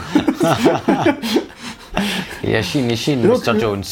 L'aventure en elle-même euh, est quand même euh, très caricaturale, c'est ce que tu écrivais jamais, je suis plutôt d'accord avec toi. Ah, Tout ouais. est très convenu, surtout pour un Indiana Jones. Euh, par exemple, bon, sans s'attarder dans, dans les détails, l'intrigue mixe assez gross- grossièrement cette histoire principale qu'on a détaillée, et aussi euh, toute une histoire avec les nazis, donc qui sont menés par euh, Von Beck qui fait son retour après euh, les événements de ce prologue, et qui va lui aussi chercher le même truc que, que Indiana Jones, donc ça... Tu sens qu'il croise un peu deux trucs et que bon, tout s'en mêle pas très Il bien. croise l'intrigue entre Von Beck et l'intrigue avec les Chinois. Et Ce qui permet de faire de ramener tout le lore nazi Et qui te- est propre à la saga. c'est ça. En fait, je pense qu'ils ont voulu ça parce que bah, voilà, leur nazi fait rentrer partie de la saga Indiana Jones. Et, euh, 1935, c'est une bonne époque pour ça aussi. et, et, euh, juste pour euh, le lore. hein. Oui, pour, rac- oui, pour raconter des histoires sur le sujet, évidemment. Et, et du coup, bah, c'est vrai que c'est un peu grossier, quoi. Des fois, tu as le protagoniste chinois qui va s'entretenir avec Von Beck, tu te demandes un peu quel moment ils sont venus à se parler, ces deux-là, tu vois. Alors après, les dialogues, ils sont plutôt, plutôt rigolos parfois, tu vois, mais c'est vrai que des fois, tu te poses un peu la question, c'est un peu grossier, quoi. C'est pas... Oui, oui, c'est pas finement Ouais. écrit quoi. Non. Euh, de toute façon, t'es pas trop pour le scénario et les révélations, etc. T'es plus là pour l'aventure que ça va, Oui. dans laquelle ça va te porter quoi. C'est ça. Oui. Mais t'as des plein de facilités par, par milliers quoi, évidemment. euh, Et à ce niveau-là, tous les trucs que tu connais, quand tu vas te faire capturer, on va pas te buter, tu vas t'échapper, enfin tu vas faire tous les trucs. euh. Euh, c'est vraiment archi classique. Après, à ce niveau-là, je trouve, je sais pas ce que t'en penses, mais je trouve que ça porte plutôt bien l'aventure quand même. Oui, c'est vrai. C'est-à-dire globalement, euh, ça soutient le, le fil conducteur et euh, on n'a pas besoin de spécialement plus. Alors, on n'aurait pas craché sur un, un jeu un peu plus prenant ou un peu mieux écrit, évidemment, hein, mais euh, globalement, je trouve que ça fait plutôt le travail. Et ça Euh, arrive à se renouveler même dans l'histoire euh, où tu arrives à la fin, là tu as des éléments surnaturels qui vont commencer à arriver, comme dans tous les Indiana Jones. Ouais. Et, euh, et Il c'est. est Uncharted. ah, ça vient de là. Mais, hein. euh, c'est- mais t'as un côté, enfin c'est plutôt bien amené, effectivement, et puis euh, t'as tout le côté là où tu vas arriver plus dans des cryptes, etc., avec des pièges. Et euh, enfin vraiment, il y a une construction qui fonctionne bien qui est logique dans l'ordre Indiana Jones. C'est plutôt fidèle à l'esprit. Ouais, c'est clairement fidèle à l'esprit, c'est juste ultra classique. quoi. Oui, c'est ça. Et par contre, tu veux vraiment parler du ton du jeu. euh, Bah, parce que le ton du jeu, c'est vraiment ce qui a peut-être le moins bien vieilli. Comme euh, vous l'avez écouté tout à l'heure à l'instant avec la, la poupée de Kuru Watu, qui est le premier dialogue, donc, oh, qui est le premier dialogue vraiment où je me suis dit, oula. Alors, moi j'ai fait le jeu en VF. Donc, euh, je Ah, moi, je l'ai fait en VO. Voilà, je donnais les dialogues euh, en français, mais je me suis dit, oh, un jeu de l'époque en VF, ça peut être savoureux. euh, on va voir ce que ça donne. Et effectivement, ça n'a pas loupé. Donc, c'est la voix officielle hein, euh, de Darbois. en VF. Voilà. Et euh, donc ça, c'est déjà plutôt cool en vrai quand t'es fan du personnage. Moi, je l'ai tout de suite reconnu. En fait, après, je me faisais pas trop confiance, donc j'ai quand même vérifié. Mais j'ai tout de suite reconnu. Je me suis dit, ah bah, c'est vraiment la voix de mon enfance d'Indiana Jones quand tu regardais les films en VF et tout quoi. Et, euh, et bon, bah, Indy, on va pas se mentir, c'est un personnage qui est, comme on l'a dit un peu tout à l'heure, un peu machiste, un peu meurtrier. euh, voilà quoi, c'est un pur produit de, euh, Des années 80, quoi. des années 80. Voilà, Oui, et, et avant. Oui, il y a Ouais, les plutôt. 80 qui parlent des, des années 30 en plus. Ouais, en plus. Alors, c'est vrai que quand on remet dans le contexte euh, des années euh, 30, tu peux te dire que bah, c'est plutôt réaliste hein, au final. ah non, mais c'est vrai. hein. Mais euh, c'est sûr que bon, quand tu fais le jeu de nos jours, il peut y avoir des passages qui, si t'es un peu sensible, passent moins bien. Et euh, si tu le prends au second degré, ils peuvent être très drôles. Donc, euh, C'est un peu comme quand tu regardes les James Bond de conneries, quoi. Genre, euh, où ça crie le machisme à 300%. Ouais. euh, et tu Après- frites un peu, voilà. Ouais, après, ça dépend parce que James Bond, il y a des moments. Oui. Il y a des scènes de viol, vra- viol vraiment malaisantes, par exemple. Moi, je trouve ça Goldfinger, voilà, c'est un peu, c'est un peu compliqué. Là, il va pas aller jusque là, heureusement. Mais voilà, là, on l'a vu, il y a Indy qui dit, en voyant le- l'idole de Kuruwatu, j'ai connu des poupées plus affordantes. Après, Plus il- avenante. plus avenantes. Euh, quand il rencontre les deux Chinois après, il y a le professeur qui lui dit euh, Je vous ai pris de m'excuser, euh, Mr. Jones, mon assistante a. Il dit quoi? A autant l'imagination fertile que la langue bien pendue. C'est ça. Et Indy répond C'est comme ça que j'aime les femmes. Dans tout ce que j'aime chez une femme. Et, et voilà, c'est que quelques exemples comme ça. À la fin, il, il- tu te bats contre un boss qui est de sexe féminin. Et il dit, euh, il dit quand même, je ne tape jamais les femmes, mais je peux faire une exception pour vous. Voilà, ça vous donne une idée du, du ton du jeu, et c'est vraiment dit sur cet air un peu naïf, quoi, tu vois, genre qui, Un peu nonchalant. un peu non, un peu nonchalant, c'est ça, qui fait que vraiment, moi ça m'a vraiment donné l'impression que les scénaristes ils se sont tapés une barre à, à se mettre dans la peau du, du personnage misogyne, quoi, on va dire, tout en sachant parfaitement que ça l'est. Enfin, je pense. Ah, après, je sais pas, parce que à cette époque-là, on faisait quand même moins attention à ces trucs-là et tu, tu imitais le truc sans poser la question. tu de- voyais peut-être pas le problème, mais euh, tu savais très bien. Oui, c'est une blague quoi. Tu savais très bien que tu faisais une blague misogyne, quoi. Oui, c'est juste que ça te posait peut-être moins de problèmes. Voilà, et puis euh, il y a aussi tout un passage, mais alors qui est vraiment fabuleux. hein. À, je sais en Chine, je sais plus où c'est, je sais plus si c'est à Hong Kong, un truc comme ça, je sais plus. Oui, c'est Hong Kong, enfin, c'est Hong Kong que ça se passe. ouais. Ouais, c'est ça. Où, euh, où tu as une séquence de rail shooting où Indy il est dans un tuk-tuk qui est tiré par un, par, par un chinois qui court, quoi.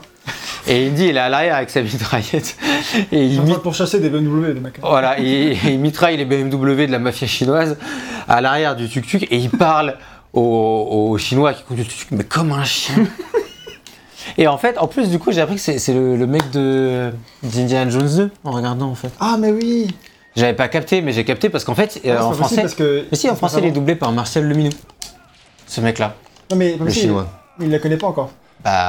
Parce que ça se passe avant Indiana Jones. Écoute, je me suis peut-être trompé, mais c'est vraiment ce que j'ai vu en regardant. euh. Hey, mais du coup, il le rencontrera là. Mais après, il le rencontrera encore dans Indiana Jones. C'est pas le gamin du coup.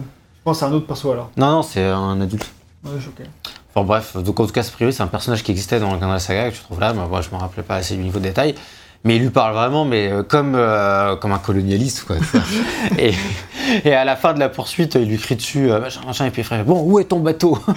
C'est genre comme si. bateau. Alors qu'il il vient, de rencontrer- il vient de le rencontrer, le mec au coin de la rue, quoi. Où est ton bateau? Vas-y, emmène-moi. Et après, le mec, il l'emmène partout dans le monde et tout. et du coup, c'est. T'es là, mais tu fais, mais c'est enfin, vraiment ça, pour le coup, ça. C'est très colonialiste dans l'esprit, quoi, tu vois. Genre, alors qu'on n'a jamais colonisé la Chine, hein, mais bon, c'est même. Bah, les Ouais, Bah, Anglais, pas à nous, mais. Ouais. À Hong Kong, quoi. c'est la colonie chinoise. Enfin, euh, anglaise. Britannique, ouais. Ah ouais bon. Oui, parce que c'est pour ça que Hong Kong était indépendant, parce qu'à un moment, il y a eu... euh, Enfin bref, c'est- compliqué, je connais pas tous les détails d'ailleurs. D'accord. Mais bon, il y a une colonisation. C'est Hong Kong compliqué, ouais, bravo. D'accord. Ok, très bien. Yep. euh, Bon, Après, t'as plein d'autres trucs euh, ultra cringe, hein, franchement. Enfin, le combat contre la, meuf, là, comme dit, c'est c'est super gênant. Enfin, ouais. enfin, il y a plein de trucs que j'ai trouvé euh, super cringe. j'ai pas trouvé ça si gênant que ça, mais. Alors, en fait, de manière générale, toute la représentation de la Chine, je l'ai trouvé ultra Bah, de la Chine, des femmes, de... c'est archi cliché. là. J'étais genre, oh là là là là là là. Ah, ce que j'adore, c'est que, c'est que les Chinois, du coup, ils parlent chinois avec l'accent, enfin français avec l'accent chinois, quoi. Moi, du coup, je l'ai fait en anglais, du coup, mais c'est pas mieux doublé, quoi, tu Bah, vois. Et euh, Après, c'est pas mal doublé, tu y crois, mais c'est vraiment très très cliché, quoi. en anglais, c'est pas Harrison Ford qui se double lui-même. Il s'est doublé par un mec qui s'appelle David Hesh et qui avait qui a pas fait grand chose, mais qui a surtout doublé à Harrison Ford euh, dans Des 2-3 adaptations, jeux Star. Wars et euh, avant celui-ci, et peut-être celui-ci, peut-être son dernier jeu qu'il a. Je sais pas où- d'où ils l'ont trouvé, mais il fait une, une, une- pardon, une, une imitation plutôt sympa de Harrison Ford. Ok. Euh, c'est pas, tu vois que c'est pas lui quand même, Ouais. hein, mais euh, Il- ça va, c'est ok. Il y a quand même, il y a quand même des- bah, du coup, en français, forcément, au moins, avoir la vraie voix, euh, c'est vraiment top, quoi. Ouais, ça. Et il y a quand même des efforts parce que tu as des ennemis, donc bon là tu as ceux-là qui parlent, à- qui sont allemands ou hollandais, je sais pas trop, mais qui sont là, euh, qui parlent avec un, accent allemand, genre Allez, il faut faire attention à cet américain, Von Beck veut sa tête. Et euh, c'est vraiment comme ça. hein. Et, euh, mais par contre, à, à des- à certains moments, tu croises des, des nazis qui parlent allemand. Vraiment, et, ou alors tu as des Chinois qui parlent vraiment chinois. Donc tu as quand même un effort parfois qui est fait, et parfois non, c'est très étrange. Donc, euh, donc, ça donne tout ça un, Un scénario, un, un scénario qui, euh, pour peu qu'il soit pris au second degré, peut être drôle, mais il faut quand même avoir une, une dose d'humour un peu, euh, et voilà. un peu acide ou un peu jaune. Ou voilà, si tu es sensible à, ce- à des, à, des- à des problématiques euh, qui peuvent, enfin, pour lesquelles il y a raison de parfois être sensible, bah, c'est un jeu qui pourra, en 2023, heurter la sensibilité de certaines personnes. Quoi. Bon bref, bah, moi le scénario, euh, ça fait qu'au final, je l'ai trouvé euh, chouette. Franchement au début, mais par contre plus j'avançais, plus je le trouvais cringe quand même. Franchement, ça m'a... euh, au début, j'étais un peu porté parce que ça racontait. À la fin, j'étais oh là là, mais pourvu que vivement que ça s'arrête. Tu vois, Ouais, jamais vraiment été porté. Enfin, porté, c'est un grand mot, hein, mais intéressé au moins, tu vois, et curieux de, curieux de là où ça nous menait. Et à la fin, ça allait tellement dans le cliché de tout, n'importe quoi. euh, Euh. Mais ça fait- c'était drôle, clairement, ça m'a amusé, mais. euh, Mais c'était cringe, quoi. c'était dans ce sens-là que c'était drôle. Tout dépend de ton niveau de tolérance. hein. Enfin, je, me suis plutôt, je me suis plutôt marré, mais, mais bon, voilà. Donc voilà pour l'histoire. Euh, on peut parler- maintenant parler pardon, de la, du game design et un peu de ce qu'ils ont cherché à faire. Quoi. Donc l'équipe a tout de suite euh, eu envie de retranscrire une aventure la plus proche possible du rythme de la saga. Donc avec beaucoup plus d'action, enfin avec beaucoup d'action. Ouais, plein de petits bugs. Bon. Après, est-ce que, ça, c'est- est-ce que les bugs visuels qu'on voit à l'écran, est-ce qu'ils sont dus à la version GOG qu'on a ou est-ce qu'ils étaient déjà présents à l'époque? On ne le saura jamais vraiment, mais en tout cas c'est clair que ça fait un peu rigoler quand tu as des bugs d'animation. On en a déjà vu à plusieurs reprises pour ceux qui a nous regardent. Ouais. Mais ouais, surtout quand ils montent les échelles, etc. C'est c'est assez comique. Donc les développeurs, ils voulaient faire un jeu avec un rythme très action, mais pas non plus l'action over the top. Euh, parce qu'en fait, ils ont rapidement vu qu'avec leur moteur qu'ils ont développé pour Buffy, euh, qu'il y avait des systèmes de combat qui étaient faits pour les corps- le corps à corps, parce que bah, Buffy, elle se bat pas avec des mitrailleuses, hein, enfin, rarement. Et ça a pu éventuellement lui arriver. mais euh, la plupart du temps, non. Et donc elle se bat avec un pieu généralement pour planter les vampires. Quoi. Et donc du coup, tout le système de combat, bah, ça marche avec les pieux et machin, etc. Donc tout est fait dans Buffy pour le corps à corps. Et donc du coup, ils se sont dit que ce système de combat-là était parfaitement adapté pour Indiana Jones, qui lui aussi se bat surtout à main nue. C'est euh, pas, euh, c'est pas Call of Duty Roller quoi. C'est euh, le but, c'est l'action qui est, euh, t'en as, mais tu tabasses les gens plus que tu leur mets des battes dans la tête. Jones. Je comprends. Donc c'est un peu ça qu'ils- vers quoi ils ont voulu se diriger. Et ils se sont dit super, on a, les- on a tous les systèmes qui font pour faire ça. Donc ça fait que le jeu, tu quand tu commences, euh, tu, tu auras toujours euh, avec toi bah, pas grand chose. Donc tu as juste ton, tes points et ton fouet pour démarrer. Éventuellement une début, machette euh, selon les niveaux que Au tu début as. de chaque chapitre, quoi. Ouais, il y a une dizaine de chapitres, et au début de chaque chapitre, tu recommences. C'est ça. Et très vite ont aussi Pas, pas au début de chaque chapitre, exactement. Au début de chaque euh, environnement, on va dire. quoi. Des fois, tu as plusieurs chapitres au sein de, C'est vrai. euh, dans un même pays, on va dire. Et dans ces cas-là, tu gardes ton équipement. Oui, c'est quand tu changes de lieu, on va dire. De... Ouais. Parfois, ça n'a pas de sens que tu repartes à zéro parce que tu Bah oui. as franchi une porte, mais bon, ça. ça, ça peut arriver. Et pour créer un peu ce, ce jeu-là en- dans un rythme un peu plus action, ils ont tout de suite su qu'il fallait qu'ils s'éloignent du clone de Tomb Raider qui avait été fait avant eux, Mhm. euh, pour partir à quelque chose qui est vraiment centré sur de la plateforme, des combats et des énigmes. Et donc, ils sont partis sur ce qu'on voit à l'écran, c'est-à-dire des niveaux plutôt linéaires qui peuvent se parcourir assez vite et avec tous ces trois éléments, donc plateforme, combat, énigme, au, au tour à tour, comme on, comme on peut le voir. Et, euh, et c'est marrant parce que de nos jours, la formule Indiana Jones qu'on a sous les yeux, bah, elle me paraît évidente. Tu vois, je me dis, si on devait faire un jeu Indiana Jones, on ferait un truc comme ça, quoi, tu vois. Mais à l'époque, c'était peut-être pas évident, c'est vrai, parce que, tu vois, euh, il sort euh, avant Tomb Raider Legend, qui lui sort en 2006, qui pour le coup ressemble plutôt à Indiana Jones, ça ressemble Ouais, ouais. Euh, et il sort avant Uncharted, qui lui sort en 2007. Donc finalement, la formule pour ces types de jeux-là, qui est dans un jeu un peu plus linéaire que les Tomb Raider et tout ça, bah, il a peut-être participé à trouver ce, ce flow, tu vois, euh, de jeu un peu plus direct, hein, où tu as des salles et des ennemis, mais moins d'exploration. tu- Petit à petit, les Tomb Raider, c'est moins d'exploration, c'est plus linéaire, quoi Oui, oui. avec euh, Legend. surtout. Mais donc, euh, euh, lui, il inaugure un peu ça. Alors, ça fait un jeu qui, pour le comparer en, en des termes de Tomb Raider, est un peu entre les vieux Tomb Raider jusqu'à l'Ange des Ténèbres et du coup Tomb Raider Legend. Il est un peu entre ces deux entités-là. C'est pas aussi fluide qu'un Tomb Raider Legend, qui lui est très pas, action, ouais. etc. Ouais, Mais euh, c'est beaucoup moins rigide et beaucoup plus direct que les vieux Tomb Raider euh, avec des niveaux plus Ouais, ouais, linéaires, quoi. totalement. ouais. Donc euh, ça fait qu'il a aussi pris un petit coup de vieux, parce qu'il y a des jeux Et- qui lui mettront la misère euh, dans le rythme, etc. quelques années plus tard. Mhm. Mais euh, il est quand même plutôt moderne pour son temps. Ouais, et je pense que c'est bien en plus fluide que euh, Angela of Darkness qui sort la même année, quoi. C'est clair, ça c'est indéniable. donc, euh, donc voilà, au final, c'est quand même une bonne évolution de la saga, quoi. Ouais, la saga, comme si c'était la même De la saga, quoi. non, mais du, du style de jeu, je veux dire. Oui, oui, bien sûr. Mais euh, ouais, c'est c'est très justement remarqué. C'est vrai que j'ai pas fait le lien que Ange Ténèbres est sorti la même année. Ouais, c'est ça. ouais. Ouais, ouais, complètement. Donc du coup, bah, en comparaison de ces deux jeux-là, bah, il va être un... Va être un peu moins action que Tomb Raider Legend et Uncharted, mais il va mettre plus d'accent sur le, le côté plus aventure euh, du concept. Mhm. Donc comment ça marche? Comme je l'ai dit, euh, Indiana Jones il va commencer avec son, son poing et, ses, et ses- son fouet, mais il va pouvoir, dans ce niveau, ramasser tout ce qui traîne. Donc il va pouvoir ramasser euh, tout ce qu'il trouve, euh, donc les, des chaises, des pelles, des bouts de bois, des, euh, des trucs que vont drop les ennemis, donc leurs euh, machettes, leurs épées s'ils ont des épées, euh, leurs feux armes à feu, parce que Indy ne commence jamais une mission avec une arme à feu. Si, il a toujours son pistolet. Il a ce spécifique avec lui Il a, il a toujours euh, celui-là, Ah ouais son Ah, revolver de base. l'as toujours. Mais t'as 7 munitions et généralement tu trouves pas de munitions. C'est Ok, c'est histoire pardon, j'ai oublié effectivement qu'il démarrait quand même avec son pistolet. Mais ouais, vu que t'as pas beaucoup de balles, les balles tu les ramasses sur les, sur les ennemis. Et tu peux ramasser toutes les armes que drop les ennemis évidemment, donc leur mitraillette, leur fusil à pompe, euh, ils ont un harpon au bout d'un moment, enfin etc. T'as quelques armes, mais c'est pas non plus le, le cœur du jeu, c'est pas du tout un TPS quoi. C'est pas. Les armes, tu vont plus. Les armes à feu, tu vas plutôt t'en servir euh, un peu en dernier recours quoi. Quand t'as trop d'ennemis d'un coup pour en fusiller un en 2-3 balles. Mm. D'ailleurs voilà, les, les- au pistolet, tu les tues en deux balles. Enfin, c'est assez réaliste dans l'approche. Ouais. Euh, L'idée, c'est pas qu'il faut leur mettre 5 balles dans le torse, euh, le mec des. Ils sont, c'est pas- euh, non, mais ils sont un peu sac à PV quand même. hein. En vrai, euh, Ça dépend, les... en fait, ça dépend si on vise bien, je pense. C'est pas Ah. facile de bien viser. ouais, bah, t'as une touche de lock, mais euh, Ouais. ça, ça, ça arrive qu'ils visent à côté même avec la touche de lock. Mais... Oui, parce qu'en fait, les mecs se déplacent. Enfin, c'est vrai qu'en en 3 balles, 3-4 balles maximum, ils sont, ils sont dead. Hein. Pour- par rapport à Uncharted, euh, oui, c'est sûr. C'est ça, donc du coup, c'est une approche qui se veut quand même plus réaliste et vachement plus tournée vers euh, le corps à corps avant tout et le- les armes à feu en second recours. Donc c'est pour ça que tu peux ramasser autant de choses euh, autour de toi pour te euh, sortir un peu du pétrin, euh, etc. Donc hop, tu ramasses une chaise, je, je Mhm. fracasse le mec qui va tomber. Et il y a tout un système qui fait que les ennemis, dès qu'ils tombent, dès qu'ils chutent, ils lâchent ce qu'ils ont dans les mains. Et donc du coup, c'est vrai que si un mec il a une épée ou même un pistolet, vite tu te précipites sur lui pour lui, tu lui fous des coups de fouet éventuellement Mhm. euh, pour qu'il lâche son, son pistolet ou tu lui donnes un coup de poing jusqu'à ce qu'il tombe. Ça, tu peux lui, euh, ça c'est cool de pouvoir lui enlever son arme avec Ouais, le fouet. le, le désarmer, ouais. Ouais, tu le le Et après, tu, et après c'est la course, le, le- le joueur et le l'ennemi qui courent pour ramasser le, le pistolet. Ça, ça donne vraiment ça, des situations cool, ça, ouais. assez stylées où bah, si tu lui ramasses son pistolet, le mec l'a plus quoi.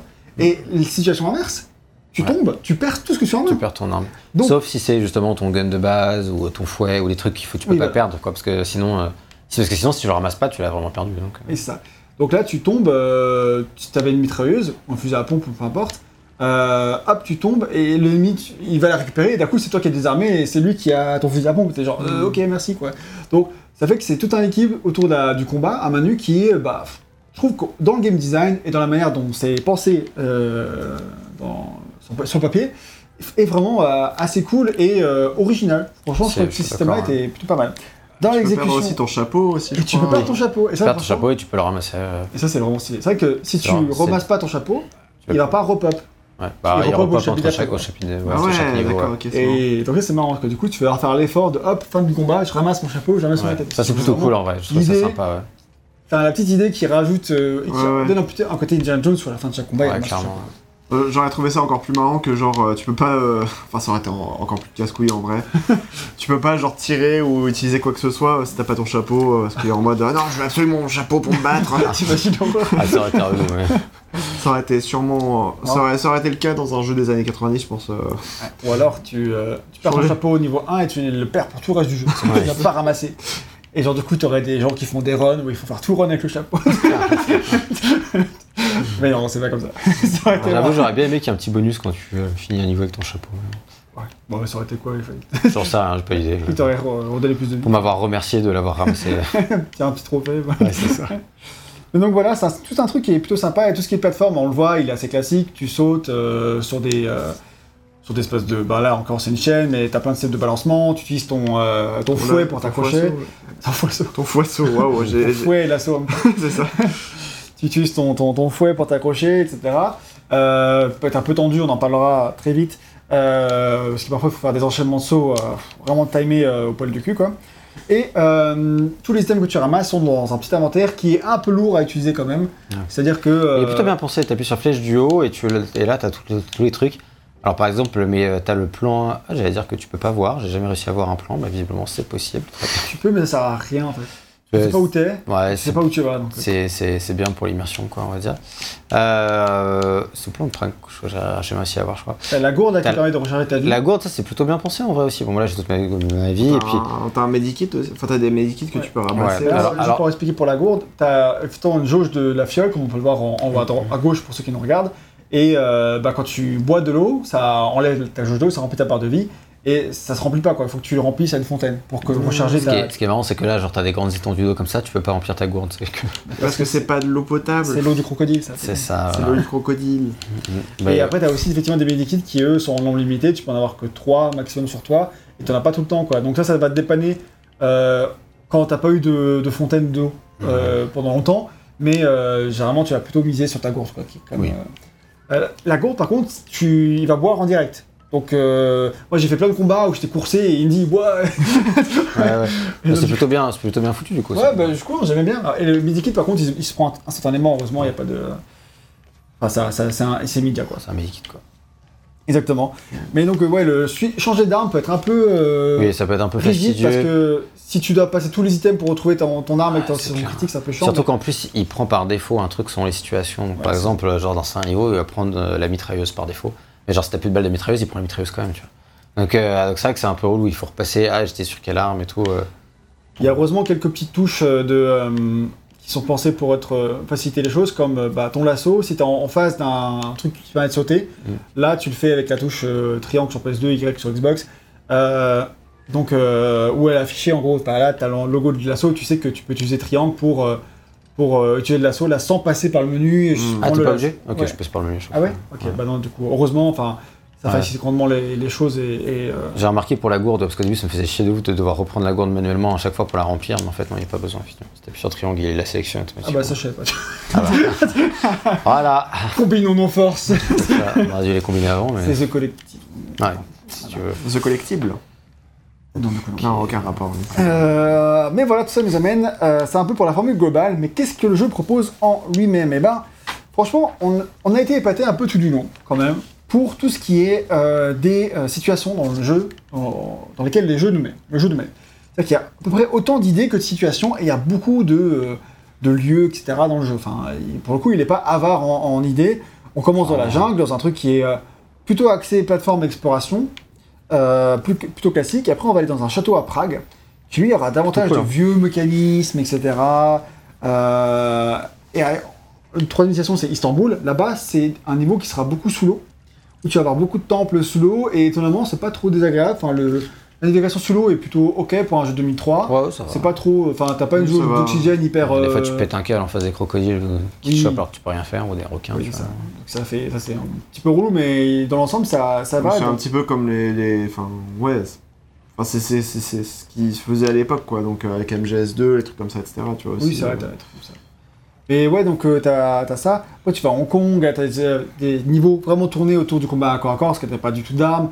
Et après, sans aller trop dans le détail, mais tu as des bunkers nazis où tu dois te déguiser en nazi, tu dois faire des séquences de, on l'a dit, de rail shooter, euh, tu dois dégommer des avions avec une Gatling, tu dois euh, explorer un temple avec plein de pièges, euh, typiquement Indiana Jones avec des créatures euh, mythologiques enfin, qui vont t'affronter, etc. C'est vrai, j'ai vu des, des screenshots où euh, effectivement t'affrontes des, des créatures dans l'eau aussi. euh, Dans l'eau? euh, Enfin, un espèce de de poulpe géant, Ah je sais oui, pas oui, quoi là. Mais ouais. Tout à fait. Je trouve, ça, je trouve ça un petit peu discriminant parce que tu vois, Indiana Jones, lui, il peut se, se, se déguiser en Asie, alors que quand moi je le fais. Alors lui, il le fait pour passer inaperçu au milieu des ah, ok. Et puis c'est en, Bah, 1900 moi aussi. en 1935 aussi. Accessoirement. Et euh... mais ouais, du coup, mais enfin, franchement, bah, dans le jeu, t'as vraiment euh, Indy déguisé en nazi, quoi. Enfin, je crois même qu'il y a la, le Kragame et tout. hein. Enfin, Mm. ou alors ils l'ont modifié. pour Oui, que oui, c'est- pas... ouais, il y a Je pas crois que de toute façon, en- sûrement en, en Allemagne, parce qu'il y a toujours le Oui, truc, euh, tu sais, euh, Wolfenstein, euh, il- enfin, tu peux pas avoir euh, des, des signes nazis ostensiblement. Peut-être qu'en Allemagne, effectivement, euh, les croix, euh, croix gammées sont. euh, sont, euh, Bon, évidemment, en parlant de nazis et de croix gammées, bah, on va se faire démonétiser, enfin, on va se faire euh, supprimer la vidéo par YouTube euh, niveau référencement, mais bon, c'est pas grave, c'est pour ça qu'il faut commenter si jamais ça vous intéresse. Mais c'est pas notre faute, c'est les nazis sont dans le jeu. D'ailleurs, on, on l'a jeu. Voilà, C'est lui le méchant Beck. nazi Ouais. qui est à, à l'écran. Mm. Et euh, voilà. Enfin, c'est à peu près pour toutes les situations dans lesquelles il peut te mettre. Donc il y a, il y a beaucoup d'idées. Il est pas du tout avare en idée. Il prend même des risques. Il tente des trucs. Mm. C'est un jeu qui sait se renouveler, quoi. Et ça, franchement, je m'y attendais absolument pas dans son jeu, quoi. Et c'est vraiment peut-être son plus gros point fort. C'est clairement son plus gros point fort. Il tente des trucs tout le temps jusqu'à la fin. Franchement, il y a des situations, euh, Mais pas dans chaque niveau, mais vraiment beaucoup quoi, tu vois. Et puis à la fin, même, on revient un peu sur le plus du Tomb Raider et tout, mais on l'a pas eu depuis hyper longtemps. Du coup, finalement, ça reste sympa. Ouais. Donc, euh, Mais malheureusement, bah, le fait qu'il tente tant de trucs, ça fait qu'il est pas très bon un peu partout. Euh, Ah, ouais. ça fait qu'il il est maladroit, ça fait qu'il y a plein de points sur le- lesquels le jeu il est pas au top du top niveau euh, enfin gameplay, etc. Euh, notamment, bah, rien que les combats, les combats au corps à corps, ils sont extrêmement imprécis. Euh, tu vois, par exemple, euh, quand tu vas te battre, tu vas parfois te faire enchaîner, mais comme un malade, tu vas te faire dégommer, tu peux pas trop lever, les mecs, te- t'as aucune frame d'invincibilité, te La mafia chinoise là. Euh, ouais, à la fin, t'as les mecs avec leur lance, enfin, tu vois, ils, ils font des coups, mais genre, tu te fais démonter, tu peux pas trop lever, quoi. Ouais, toi, t'as plus, souffert, des combats. Ouais, moi, j'ai en vraiment du quoi. mal avec les combats, pour le coup, et euh, j'en ai vraiment bah, souffert ju- En jusqu'au fait, bout. en fait, il y a un truc qu'il faut dire qu'on n'a pas dit jusqu'à présent, c'est que le jeu est assez difficile dans la mesure, pas en soi, mais dans la mesure où en fait, chaque niveau, si tu meurs, tu recommences le niveau. Il n'y a pas de checkpoint. Quoi. Donc Ah ouais. euh, bah là, on a fait plus qu'un niveau. hein. On n'a pas fait. Ça, c'est un chapitre, on va dire en gros. Mais un niveau, c'est euh, à chaque fois que tu as un petit temps de chargement. Hmm. Et alors, en fait, au début, tu fais pas trop attention au début du jeu, mais par contre, plus le jeu il avance, et plus en fait, moindre saut raté, au moindre combat qui va te tuer, au moindre truc. euh, Si tu sautes de trop, tu meurs aussi. tu- Ah ouais, ouais, ouais. Du coup, en fait, T'as des dégâts de chute aussi. donc très vite, ça devient archi stressant. ouais. Donc il y, a les- il y a les combats, effectivement, où, qui sont vraiment sympas dans l'absolu, mais il y a des fois, c'est abusé. Tu te payes euh, 3, 4, 5 mètres. Après, une fois que tu as un peu compris la technique, euh, tu peux arriver à les gérer. C'est pas très fun, mais c'est juste un peu long. C'est un peu des sacs à Bah, en PV, fait, c'est ça, c'est que c'est long, du coup. C'est un peu long, En ouais. fait, ils sont longs au corps à corps. Euh, ils sont même très très longs au Et hein. ouais, et puis surtout, quand tu. Tant que tu dois pas recommencer, ça va, tu vois. Mais c'est vraiment où tu dois recommencer parce que t'es mort pour une connerie que là, vraiment, ça devient vraiment chiant. Ouais, à un moment donné, ça devient hyper stressant. Genre, enfin, niveau combat, il y a des trucs qui sont un peu bizarres. C'est que par exemple, quand tu vas te à nu, bon, bah ça met du temps certes, mais quand tu prends ta machette, ça prend autant de temps. Non, mais c'est même pire, la machette en fauteuil à nul, la machette oui, en- c'est ça, la machette, c'est limite, ça fait moins de dégâts que. Oui, elle pas que terrible, la machette. Enfin, c'est trop Ouais. bizarre. Il y a des Après, il y a des trucs genre la pelle, c'est hyper, hyper balèze, donc ça dépend. La Ils ont bouteille, Ils ont inversé les stats. la bouteille, c'est pas mal, c'est ça aussi. Ouais, tu prends les bouteilles, ils éclatent sur la tête des gens et tout. T'as plein de des armes qui sont Ouais, et sympas. puis les mais- armes, elles cassent en plus, tu vois, ça c'est cool aussi, tu vois.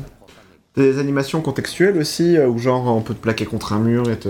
Tu et- l'as, tu l'as, ouais. C'est- ouais, tu-. En fait, t'as deux touches de combat, comment Pour ça se passe? T'as t'as- t'as deux touches, carré, enfin là, on joue sur Xbox, mais bon, peu importe, carré et croix, quoi.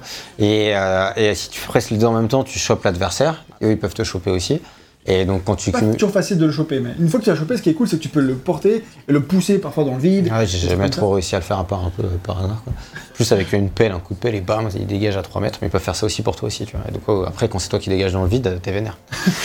donc, euh, donc en vrai, le système est plutôt cool, mais le fait que euh, je pense qu'en 2003, t'avais plus la patience, et puis bon, bah, si c'est le jeu que t'as acheté, euh, auquel tu vas jouer les 4 prochains mois, bah t'es pas spécialement pressé euh, de le finir, c'est pas grave, tu vois, de recommencer, t'es content d'y passer du temps et tout. Mais c'est vrai que de nos jours, quand tu fais ce jeu pour l'archéologie, comme on le disait, et pour le découvrir, bah, t'as vraiment pas envie de recommencer les niveaux. hein. Franchement, euh, Bah, surtout quand tu peux mourir pour pas grand chose et que des fois tu, tu fais pas confiance vraiment au gameplay. Euh, pour les combats, c'est pas tellement. On fait pas confiance, c'est plus qu'il y a des impressions des injustices. Parfois tu peux perdre beaucoup de vie d'un coup et Ouais. parfois t'en perds pas du tout alors que t'as pris plein de plus ce jeu, il te fait stresser. et Dès que t'as 90% de ta vie, ta barre est jaune, tu vois. Ouais, ça. Mais euh, moi, Mais j'ai pas. sinon, ce qui est là où c'est compliqué, c'est plus pour la plateforme. là. Ouais, c'est ça, parce que moi, les combats, je crois que je suis jamais mort en combat.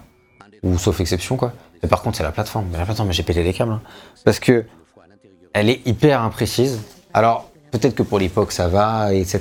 Et en vrai, le jeu, il a quand même des trucs.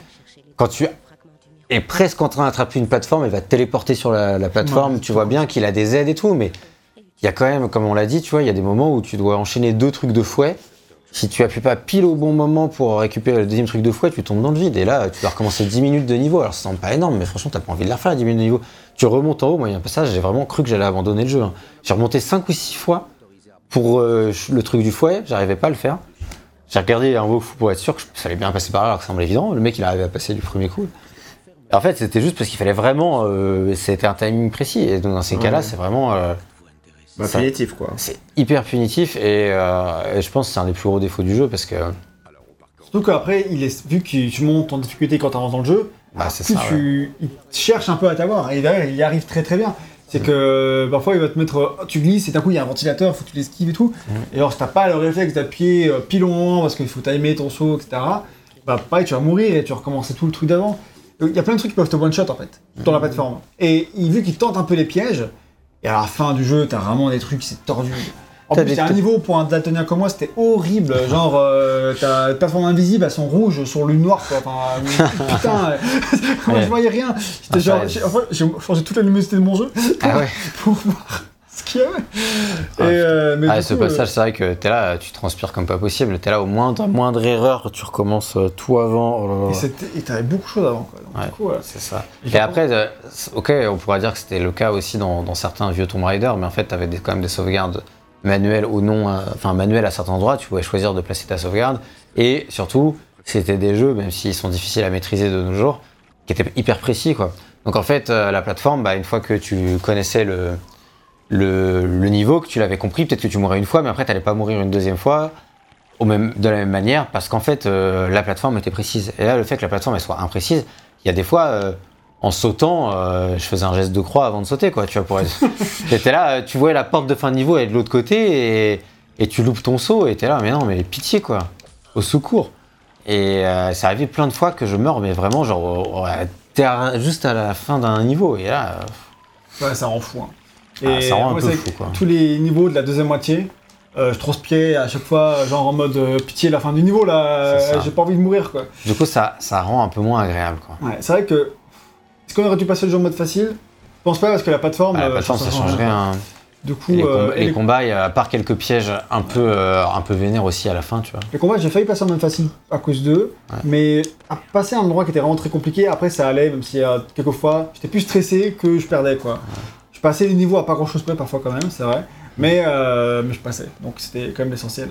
Et euh, mais ouais, ça fait que le jeu tu es en stress un peu constant, où tu sais jamais sur quoi tu vas tomber, s'il n'y a, pas un- y a pas un piège bâtard qui t'attend. Alors, peut-être pas, hein, mais vu que tu en as eu avant, et que du coup tu as la crainte d'en avoir, Ouais. euh, tu vis comme si on avait un tout le temps. Donc euh, ça fait que niveau ressenti, tu, tu sues et t'es pas hyper En à l'aise. ni- niveau gameplay, je trouve que c'est un jeu qui est assez agréable, franchement, tant que tu le fais un peu en mode brainless, comme je joue là, tu vois, tu réfléchis pas trop, t'avances et tout. Par contre, dès qu'il commence à te faire stresser, euh, ça devient moins agréable, quoi. Parce que c'est pas forcément le genre de jeu, enfin en tout cas de nos jours, hein, dans lequel t'as envie euh, d'avoir euh, d'avoir cette expérience challengeante, quoi, tu vois. Oui, c'est Pas, Complètement. Et ça c'est un peu dommage parce que ça fait que plus tu avances dans le jeu, même s'il a des idées tout le long, euh, je pense aussi que les premiers niveaux sont plus travaillés. Oui. Enfin les trois Ah, premiers là, niveaux. là, on peut euh, voir que, que Prague, ça a quand même vraiment de la gueule, hein, franchement, euh, artistiquement, mais même pas que, tu vois. Le Sri Lanka, le Prague, enfin. Après, le puis- Sri Lanka, moi j'ai trouvé ça genre d'un classicisme. C'est classique, mais c'était bien pour ouvrir. Ouais, mais vraiment, j'ai eu, j'avais vraiment pas d'enthousiasme sur le Ah Sri ouais, Lanka. Non, franchement, j'étais pas du tout enthousiaste. J'avais un gros mouif, bof, j'espère. Enfin, c'est comme ça tout le jeu. euh, je vais me faire vraiment me faire chier. Et je me suis vraiment mis à kiffer à Prague. J'étais vraiment bien dedans. Euh, c'est peut-être le niveau que j'ai préféré. Et Istanbul, j'ai trouvé ça sympa, mais je commençais déjà un peu à sortir euh, du, euh, du truc. Et après, il y a des niveaux, moi, à la fin, genre la forteresse, la fameuse forteresse du dragon qu'on doit voir là. Ça, j'ai trouvé très cool, quoi. Donc, quand on revient un peu à ton, à plus ton Rider-like, mais j'ai préféré ça au, Sri Lanka, tu vois. Ah Moi, j'ai. J'aurais préféré dans l'idée. Mais euh, l'exécution, je trouve que c'est tellement de trucs bâtards pour rien, etc. Que du coup, Ouais. dans la... ça m'a un peu gâché le truc. Après, moi, j'ai fait une grosse pause aussi à Ist- entre Istanbul et, euh, Oui, c'est vrai que ça peut aider aussi. entre Istanbul et, euh, bah, et la suite du jeu, parce que j'ai essayé de jouer un jeu en fait qui n'était pas plus jouable, qui s'appelait le Jedi Survivor. Donc, je suis revenu à Indiana Jones. Voilà. Et euh, je pense que faire une pause, en vrai, m'a fait, ça m'a fait du bien, parce que quand je suis revenu, j'étais pas mécontent de revenir dessus. Alors que si j'avais tout fait d'un coup, on l'a pas dit, hein, mais le jeu il dure quand même une douzaine d'heures. Euh, en tout cas, en tout une douzaine d'heures pour Oui, le faire. pense. Donc c'est quand même une très bonne durée de vie. Enfin, je veux dire, pour, as clairement pour ton argent à l'époque. euh, bah, de nos jours, euh, c'est Jour, c'est même... 5 euros. donc, euh, Oui, c'est sûr. On, l'a acheté, hein, Oui, on l'a acheté sur sur blog. ouais. Mais euh, donc c'est effectivement c'est pas cher, mais c'est surtout ce que je veux dire c'est que c'est assez conséquent en fait. Enfin, Mm. euh, quand tu compares à tous les jeux qui durent 150 heures de nos jours, euh, c'est sûr que c'est moins, mais par rapport à la proposition du jeu, bah, et le type de jeu que c'est, bah, c'est une très bonne durée de vie quoi. Donc ça peut sembler long aussi. Oui, bah c'est ça, c'est que en fait, même s'il a, il se renouvelle et qu'il a des idées jusqu'au bout et que c'est intéressant de toujours curieux de voir quelle va être l'idée suivante, à la fin, on a toujours eu le, même ressenti qui était que bah, on était comme content que ça se termine quoi. Ah, on a marre. Ouais. Ah, c'est parce qu'en fait au bout d'un moment t'as envie que ça se termine, mais je pense que c'est vraiment euh, inhérent au fait qu'on le découvre euh, 20 ans plus tard. Quoi. Euh, Je pense pas qu'à l'époque t'avais forcément, t'en t'en avais forcément marre comme ça. Tu vois. Bon, généralement, t'abandonnes les jeux. hein, donc... Pas forcément, mais en tout cas, c'est. Oui, je sais pas à quel point la rigidité du truc et tout, la précision était pénalisée à l'époque. Mais comme je disais plutôt dans, dans partie développement, euh, des jeux de collective, c'était celui-ci était vachement bien- moins bien accueilli quoi. Ouais. Euh, il a eu des notes euh, très moyennes, euh, genre euh, sur JV c'était genre 13, tu vois. Ah ouais? Ouais, Ouais. donc c'était euh, par rapport aux 17 de leur jeu euh, Ah. Star Trek, il y a une différence quoi. Donc euh, voilà, les gens n'étaient pas non plus hyper chauds et donc je pense que les défauts devaient se ressentir aussi euh, dans Mhm. une certaine mesure. Ah, qu'est-ce qu'ils reprochaient exactement Je sais pas, mais, mais voilà. Mais nous, on l'a ressenti, euh, on a ressenti, ouais, effectivement, bah, ce, cette- ce coup de mou, quoi, qui arrivait au bout d'un moment. Euh, qui est dommage parce que, comme dit, c'est un jeu qui a plein d'idées et je pense, bah, pour tout ce qu'on a dit là, c'est un jeu qui est intéressant euh, d'un point de vue design. Pour euh, aller Ah, étudier, il est intéressant. Clairement, hein. enfin, je veux dire, euh, il y a plus d'idées en, en 10 heures de jeu qu'en euh, 100 heures de Elden Ring. vois. C'est sûr que dire ça. je pouvais le parier. Je n'ai pas d'idée, quoi. Mais, euh, mais c'est vrai que moi, j'ai vraiment été impressionné par ça. C'est ce qui le tire vers le haut. C'est qu'ils tentent toujours des trucs nouveaux. Et t'es là, à la fin, tu penses que généralement, ce genre de jeu, quand ça tire en longueur vers la fin, c'est parce que t'as vu toute la proposition. Bah là, euh, non, t'as Là, toujours c'est des plus nouveaux que le trucs. core quoi. gameplay de base. C'est ça, c'est plus le core gameplay euh, qui commence à fatiguer, ou alors nous qui commençons à fatiguer mm, aussi, mais euh, les- la- un combo des deux. Mais en tout cas, Les deux même mais continue de, de proposer des choses malgré tout avec ça. Quoi. Et c'est quand même euh, souligné, quoi. Ouais, c'est pas c'est commun. Et pour euh, quitter la dimension de gameplay et parler davantage la direction artistique, que l'on doit à notre cher Brian Horton, comme on le disait plus tôt, et ben la direction artistique est vraiment cool. Enfin, ça va avec les situations de jeu, tous les décors qu'on traverse dans le jeu. Je trouve tous les décors euh, plutôt inspirés. Alors, tu l'as dit, Sri Lanka, c'est plutôt classique la jungle, mais je trouve, comme je disais, c'est une bonne ouverture et que ça fonctionne- bien d'avoir un truc très Indiana Jones classique pour commencer, pour les gens qui veulent Indiana Jones classique quand tu achètes le jeu. Ouais. Et après, tu sais, quand tu arrives à Prague, t'as une ambiance vraiment différente, euh, presque euh, un peu, enfin, pas poétique non plus, on va pas déconner, mais tu sais, le côté la, la nuit très bleue, Ouais, etc. si, Prague, où- c'est vraiment joli. Moi, ça m'a fait penser à. Ça m'a beaucoup fait penser à Harry Potter 1 euh, de Oui, ça fait un peu ça. ouais. le, le- celui sur PC quoi.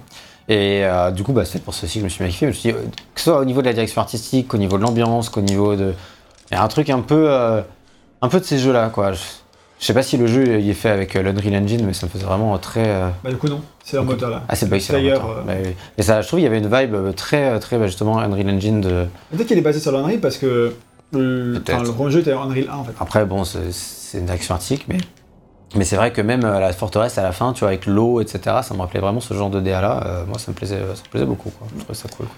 Puis après, même la Turquie et tout, c'est vraiment stylé. euh, Alors, la pas- Turquie, moi, j'ai moins aimé euh, la DA. Par contre, et, et pareil, euh, toute la partie dans les bases nazies et tout, euh, Ouais, bah, ça c'est classique. Mais en fait, peut-être ça qui est en trop. hein. Dans tous les cas, en fait, même si t'as le côté base nazie et tout, c'est moins fun, t'as quand même plein d'endroits où t'es à l'extérieur et t'as un beau coucher de soleil, où t'as plein de décors, où t'as des panoramas Ouais, ouais, qui, sont- qui déchirent et tout. Et où franchement, tu t'arrêtes, tu, tu regardes la vue quoi. Alors certes, c'est un JPEG, mais c'est un beau JPEG, avec Ouais. une belle, un beau coucher de soleil, un beau, beau feu de lumière et tout. Moi, sur moi, je trouvais que c'était stylé. Alors, euh, pas tout, mais je veux dire, euh, euh, tout le début où tu arrives sur une grande statue qui est plongée dans l'eau, etc. Enfin, t'as des trucs qui sont. Euh, oh, franchement, ça, ça, c'est original et c'est euh, dans, dans- c'est original dans un genre qu'on connaît un petit peu, qui est bah, tous les jeux Tomb Raider-esque, tu vois, que ce soit Uncharted ou Tomb Raider. Mais euh, ça fonctionne et puis euh, bah, t'as d'autres surprises, etc. T'as toujours des beaux décors ou des beaux endroits un peu partout dans le jeu. Et la direction artistique, ouais, je trouve que c'est une de ses forces aussi à, à ce jeu. Ouais. Euh, c'est un des trucs qui nous avait attiré aussi quand on, Ah oui, quand on regardait les trailers pour savoir quel jeu Indiana Jones faire et si j'en faisais un moi aussi. C'était aussi qu'artistiquement, ça avait l'air cool, quoi. Bah, si clairement, si les décors étaient pas aussi intéressants, je pense que le jeu il perdait clairement en intérêt. quoi. Ah oui, ouais. Euh, un Ah, dans ce genre de jeu, euh, ce que, c'est un jeu d'aventure quoi. Si ce que tu parcours c'est pas intéressant visuellement, Ouais, euh, c'est tu perds beaucoup d'intérêt quoi. Et le fait que ça se renouvelle aussi régulièrement, c'est cool. Oui, ouais, ouais. D'ailleurs, j'étais très curieux de savoir où le jeu allait nous amener au fur et à mesure en fait. C'était un de mes leitmotivs pour continuer le jeu, c'était de savoir. je voulais pas me spoiler, voilà, de savoir quels, quels allaient être les, les prochains environnements quoi. C'est vraiment ce qui me motive dans ce genre de jeu. Ouais, Et là encore, il y a des surprises euh, tout du long, quoi, je dirais. ouais, ouais, clairement. ouais. Ça, c'est cool. Mm. Euh, un point qui n'est pas en rapport avec le jeu directement, mais par rapport à sa jaquette, c'est une information que l'on doit à notre ami RL qui a fait des petites recherches. Oui, parce que bah, j'ai fait des recherches parce que en fait je- j'essayais d'illustrer le, le cadre là euh, en bas à droite et du coup euh, j'ai autour de nous et, euh, et en gros euh, parce qu'il y a très peu d'artwork etc c'était un peu une galère pour, euh, pour faire ce cadre mais bon Ah, bref mais en tout cas du coup j'ai commencé à chercher l'artwork officiel de la jaquette et en fait euh, je suis tombé sur euh, le, la, la page enfin sur le site internet du coup de Dro Struzan Struzan Struzan. Drew Struzan. Et euh, en gros, euh, bah, c'est lui qui a fait la jaquette du jeu, et en fait, il a fait plein de posters. C'est lui qui avait fait, euh, par exemple, les posters de, des films Indiana Jones 1 à 4, mais aussi, euh, donc c'est le- l'artiste original des posters de- de- d'Indiana Jones, en fait. Mais il a aussi fait euh, ceux de Star Wars 1 à 7, de Retour vers euh, le futur 1 à 3, euh, c'est vrai. Harry Potter 1 et 2 pour les éditions US. Du coup, Blade Runner, en tout cas, il avait fait un. Director's Cut. C'est ça pour la version Director's Cut. Il a fait Hellboy 1 et 2, DuckTales The Movie, Hook, La Ligne Verte, Rambo 1, Rambo 4, Le Nom de la... Euh, Rambo 1, Rocky 4, pardon. le Nom de la Rose, Les Goonies, Zatura, Police Academy 1 à 4, Muppet Treasure Island et d'autres films Muppet d'ailleurs. Et The Thing de Carpenter. Donc, je euh, vraiment son style parce qu'il a. Enfin, quand tu dis tout ça, c'est pas des trucs que j'aurais forcément associé de base. Bon, pour ceux que je connais, parce que je connais pas tout là-dedans. c'est ça Mais euh, je vois le style tout de suite, tu vois. Enfin, C'est ça, ceux ouais. que je connais, tu les rapproches immédiatement. C'est ça. Limite, The Thing est peut-être le truc qui a le moins de rapport. Oui, oui. Et pourtant, c'est une affiche qui déchire. hein. Ah, c'est ça, clairement, ouais. Mais du coup, pour le, pour le jeu vidéo, bah, il a fait euh, les- la cover art de Indiana Jones et la machine infernale, donc euh, le jeu qui est sorti en 99 sur Nintendo 64 et PC. Mais il a aussi fait la jaquette de Spyro the Dragon à Hero's Tale. Et ça, ça me bute. Waouh, j'aurais jamais pensé que c'était le même mec, quoi. C'est ouf, hein. Euh, Alors après, il y a fait, sûrement tu- des trucs que j'ai... Enfin, ça, c'est que les trucs que j'ai notés où je trouvais que c'était intéressant d'en Oui, parler. moi, je vois très bien. Mais il en a fait plein, plein, plein, en tout cas, de... enfin pas des jaquettes de jeux vidéo, mais plein de, de jaquettes de films, etc. Que j'ai pas cité évidemment, quoi. Mais, euh, mais en tout cas, euh, bah, il y avait de quoi faire, quoi. Et la jaquette, en l'occurrence du, du tombeau de l'empereur, est plutôt cool. Hein. Mm. Tu reconnais vraiment son style et c'est bah, c'est un super style parce que le mec est pas, c'est pas n'importe qui. C'est vrai. Bah, clairement. Et il a du métier. Ouais, c'est ça. Et Maintenant, il est à la retraite, mais. bah, oui, euh, bah, mais voilà, quoi. Ouais. Mais effectivement, voilà, c'était un petit peu le truc que j'avais remarqué de mon côté, quoi. Et un autre mec qui a du métier, c'est le compositeur. On va parler de la musique maintenant. Et le compositeur, c'est Clint Bajakian. C'est un compositeur cultissime qui a fait de la musique toute sa vie, de fanfare quand il était gamin, après il a fait des leçons de piano et de guitare, etc. Puis il a joué dans des groupes de rock et il a fait... euh, il a été diplômé dans plusieurs euh, trucs à l'université, euh, enfin dans des, deux- dans des trucs musicaux quoi. Ouais. Mais il est surtout connu pour son travail chez LucasArts, parce qu'il a rejoint LucasArts en 1991 grâce à Michael Land, qui était un des amis avec lesquels il jouait dans un groupe de rock. Et euh, lui, il était compositeur chez LucasArts. Et il a dit Tu veux pas faire avec moi des OST à LucasArts Mais bien sûr, mon pote, j'arrive Et du coup, Je veux de la thune. lui, euh, Mike, non, Bajakian, Michael Land et Peter McConnell, à trois, ils ont, ils ont euh, composé pour Monkey Island 2, Indiana Jones et le mystère de l'Atlantide, Day of the Tentacle, les premiers Salman Max, et le Monkey Island de 2022, donc euh, Return to Monkey Island, ils ont re- re- reconstruit la bande pour euh, refaire, euh, pour faire l'OST de- du nouveau. Et euh, donc ça c'est trop stylé. Putain, McConnell, il me dit un truc quand même. hein. Ouais, il a fait plein de trucs. putain, Oui. C'est euh, le compositeur de, euh, si je m'abuse, Sly.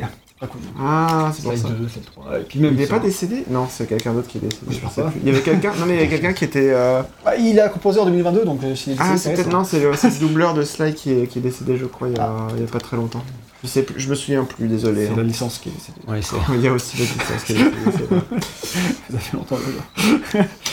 Et donc, euh, tout seul, de son côté, donc sans ses deux poteaux, il a aussi fait d'autres trucs, pour pas mal de jeux Star Wars, dont Dark Forces, qui est plutôt réputé, Indiana Jones et la machine infernale, qu'on a cité 5 ou 6 fois dans ce test, et il a aussi une- toute une carrière de sound designer, notamment son Grim Fandango, et désormais, euh, donc les dernières années de sa vie, avant qu'il soit lui-même à la retraite, j'ai l'impression, euh, il a été euh, music supervisor chez Sony, puisqu'il a fait la majorité des productions Sony de 2005 à 2013. Donc, euh, de- en fait, je crois que sur son CV, ça va vraiment de God of War 1 à God of War Ascension. Quoi. Enfin, euh, et tous les jeux Sony au milieu. Enfin, euh, Ah ouais. que ce soit les Killzone, euh, Resistance, Uncharted, enfin, il y a tout. Enfin, euh, Journée même, tu vois. Enfin, ça, ça va, il y a tout. Musique supervisor chez Sony, il y a- de quoi faire. Quoi. Oui, Et de nos jours, il a l'impression qu'il bosse plus, mais il y a toujours des euh, petites collaborations de temps en temps. Par exemple, il a fait des sifflements dans Death Stranding. Ok. Je sais pas où, mais voilà. Et il a joué de la guitare électrique dans Psychonauts 2. Je pense savoir où, parce qu'il y a vraiment un niveau très centré autour de ces guitares électriques, donc je pense que c'était lui qui jouait à ce moment-là. Hmm. Donc c'est plutôt euh, stylé. Ok. Une très grande carrière. Et donc en interview, Clint, il explique que l'OST du tombeau de l'empereur est une grande évolution car c'est la première fois qu'un orchestre complet va enregistrer l'OST d'un jeu de LucasArts. Et il y a 72 musi- musiciens qui constituent cet orchestre. C'est vraiment pas dégueu. hein. C'est un bel orchestre. Et pour eux, c'était vraiment le bon moment de le faire parce que bah, le précédent jeu Indiana Jones, donc la machine infernale, puisque c'était un Tomb Raider-like, et ben ils ont reproduit le même schéma que musical Ouais. que Tomb Raider, c'est-à-dire pas de musique, ou très occasionnellement, donc du coup t'avais pas besoin de faire un orchestre pour euh, une mélodie de temps en temps. Et euh, ça coûte de l'argent pour pas grand-chose. C'est en tout cas ce qui s'était dit à l'époque.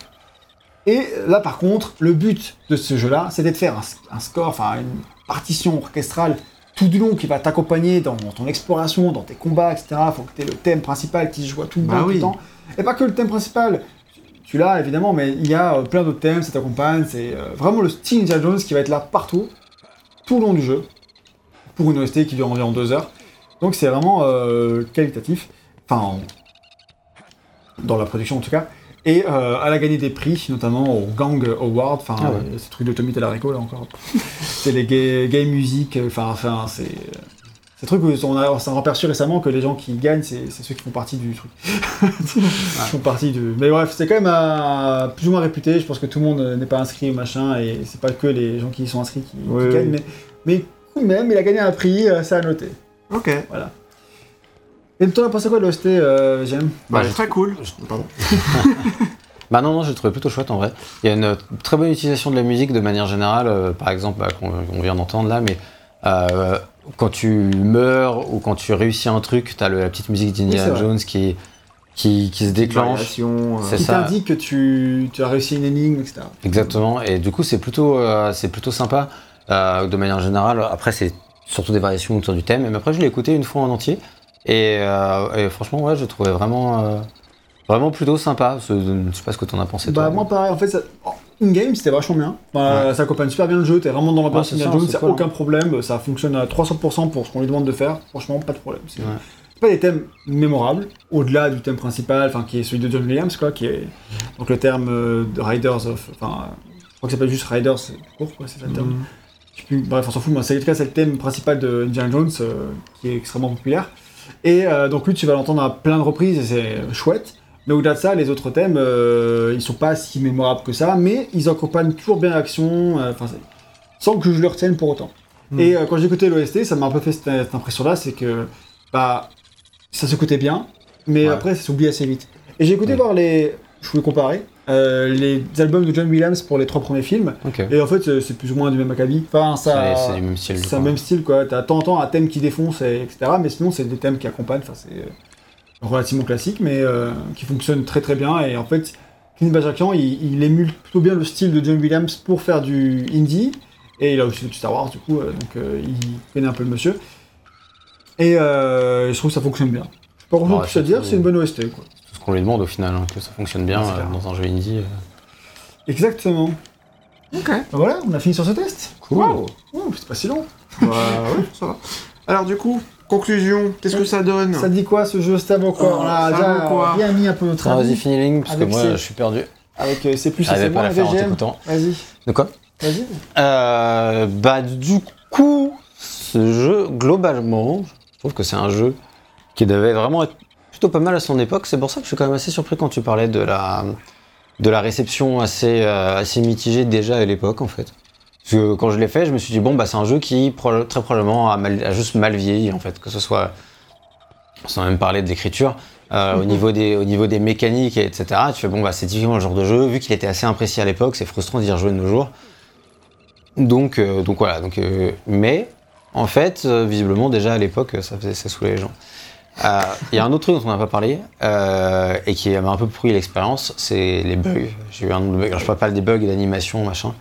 Mais genre j'ai eu des bugs, euh, où tu restes coincé sous l'eau euh, dans. euh, je sais pas, il y a un bug de collision, c'est des bugs de collision en fait. J'en ai euh, j'ai eu deux trois bugs de collision. Ah bah c'est juste à droite en fait. Euh, Il y a deux trois bugs de, collision dans le jeu euh, et qui m'ont vraiment bloqué. Et genre quand t'es au milieu ou aux trois quarts du niveau et que euh, tu dois juste bah quand t'es sous l'eau c'est dead de toute façon t'as plus d'oxygène au bout d'un moment. Et sinon t'essayes de, de tout faire pour sortir de ton bug de collision et non il faut quitter le jeu et remettre tout et ça ça pareil ça c'est très frustrant aussi. Donc c'est un jeu qui m'a quand même assez souvent frustré. Et après je regrette pas de l'avoir fait d'ailleurs je je me suis un petit peu forcé pour le finir, mais pas trop non plus. Euh, il- Voilà, c'est un jeu que je pense que si vous êtes fan d'Indiana Jones et que vous le connaissez pas, euh, à 5 euros sur GOG, vous prenez pas euh, grand risque à l'essayer hein, euh, si, si jamais ça vous tente. Qui est régulièrement en promo à moitié prix. euh, Oui, bah ça j'imagine en plus, ouais, c'est clair, nous on l'a Enfin, sur Steam en tout cas. euh, après, je sais pas ce que ça donne pareil, sur euh, Ah oui, tu l'avais, tu pareils. l'avais même proposé, je crois même, euh, ouais, pas Ouais. cher du Ouais. tout, mais je faisais Alors, pas ah oui, alors, un, Steam. un truc en fait, c'est ça, c'est qu'on faisait pas confiance à la version Steam parce que GOG est genre normalement meilleur pour ce genre de truc. Après, ce qui est dommage avec cette version, c'est qu'il n'y a pas le support manette de base ni les 60 FPS. Euh, pour ça, euh, il faut un peu chercher sur internet et euh, vous pouvez trouver du coup comment avoir le support manette et les 60 FPS, qui est quand même appréciable C'est vrai jours. que j'avais oublié ça, mais j'avais fait une petite recherche. ouais. Ouais, ouais. Tout à l'heure, on avait parlé de- du fait qu'il y ait des bugs aussi d'animation, des trucs comme ça aussi. Bon, ça, tu montres que ça a un petit peu vieilli. euh, Ouais, après ça c'est pas trop dérangeant. Les, a- les euh, animations entre les différents niveaux, là, de, de- des animations d'avion, des trucs comme ça, où c'est pas en plein écran. Enfin, c'est des petits trucs comme ça de compatibilité, je pense, PC Oui, aussi. pense surtout, ouais. Oui, c'est possible. Alors, en tout cas, le jeu tourne bien de nos jours, hein, si vous voulez l'acheter sur GOG. euh, Donc euh, voilà, ça c'est pour vous. Et en ce qui me concerne, bah moi je pense que je mettrais la même note que jeuxvideo.com, tu vois, RIP. Euh, Triple la crédibilité. ah, RIP à tous les niveaux. Euh, je, pense que, ouais, je pense que je mettrais un petit 13 sur 20. Euh, J'ai pas. En essayant de me replacer dans le contexte de l'époque, hein, évidemment, je l'ai trouvé plutôt, plutôt correct. C'est juste, juste frustrant. Et voilà, je vais pas me répéter, mais j'ai pas grand chose de plus à dire. Ok. Sur ce, sur ce Indiana Jones, faites-en euh, faites-en ce que vous voulez en fonction de votre affinité avec la saga. Quoi. Ouais. Moi, c'est un peu pareil. Quand j'ai joué, euh, enfin, quand je me suis lancé dedans, euh, j'étais très vite enthousiaste parce que. euh, Alors, il y avait plein de défauts, enfin, c'était dans le sens où c'était un peu rigide, il y avait des petits trucs où tu sentais que ça avait vie. Mais c'était pas grave parce que dès que j'ai commencé à y jouer, j'étais pris dans. Un peu dans l'ambiance, et puis, enfin, moi j'aime bien voilà, ces aventures d'exploration dans la jungle, etc. C'est mon kiff depuis que je suis petit, les Tomb Raider et les machins. Plus en jeu vidéo qu'en film d'ailleurs, mais bon, c'est toujours un truc auquel j'aime bien. C'est le genre d'histoire que j'ai envie de vivre en jeu vidéo. Ouais. Et euh, bah, directement, tu es plongé dans l'ambiance. Et moi, les premiers niveaux, contrairement à VGM, bah, je l'ai bien aimé. Même si c'était très classique, j'étais content de vivre ça. C'était clairement un indie-like. euh, ouais, en même temps, c'était ça que je cherchais, quoi. C'était un peu ce que, dans les trailers et dans les screenshots que j'ai vus en ligne, m'avait plu. Et côté vraiment exploration de la jungle avec des beaux panoramas, j'arrive, il y a ça et tout. J'étais genre trop refait, quoi. Enfin, c'est Uncharted avant Uncharted. J'étais trop content de jouer à ça. Hmm. Et je trouve que j'étais plein de fois, plein de fois euh, impressionné par les mécaniques plutôt intelligentes de design en termes de nombre très limité de munitions pour te donner vraiment le côté, bah ouais, t'es pas une machine de guerre quoi, t'es Lindsay, tu vas surtout battre un corps à corps, tu peux perdre ton arme, etc. Tu dois ramasser, courir et tout. Enfin, il y a plein de trucs comme ça que je trouve très intéressants En plein d'idées. Quoi. et qui sont. euh, Enfin, il y a plein d'idées, ouais. Euh, des bonnes et des mauvaises idées, mais c'est un jeu qui a plein d'idées. Je trouve que bah, si on est. euh, s'intéresse au game design, etc., euh, rien que pour ça, bah, je trouve que ça vaut le coup de se lancer dedans en connaissant les limites du jeu parce que, bah, ouais, c'est fait par des mecs qui ont des idées. Ça, on le répétera peut-être jamais assez, mais je vais arrêter de le répéter quand même. mais voilà, ça reste vraiment le point où j'étais vraiment pris dedans et j'étais très content. Côté direction artistique, bah, ça m'a emballé. Histoire, bof, je trouve ça très cringe, mais j'étais vraiment pris dans le jeu. Malheureusement, au bout d'un moment, le côté euh, difficile, le côté frustrant de mourir assez rapidement, ou t'as peur de mourir pour rien tout le temps, bah, ça a fini par vraiment nuire à mon appréciation. à- J'étais un côté plus stressant qu'autre chose, euh, alors qu'on aurait pu faire. euh, alors que ça aurait pu être beaucoup plus agréable. Et, les combats où t'as de la précision, etc., c'est dommage, quoi. Il y, a des- ratés, mais en même temps, c'est un jeu qui a 20 ans, qui avait pas forcément beaucoup de budget, qui a été fait en un an, en un an et demi. Enfin, je ne pas des miracles non plus, tu vois. Mais bah, sur une douzaine d'heures de jeu, à la fin, tu commences euh, un peu à en avoir marre. Et c'est dommage parce qu'au début, je partais vraiment sur un.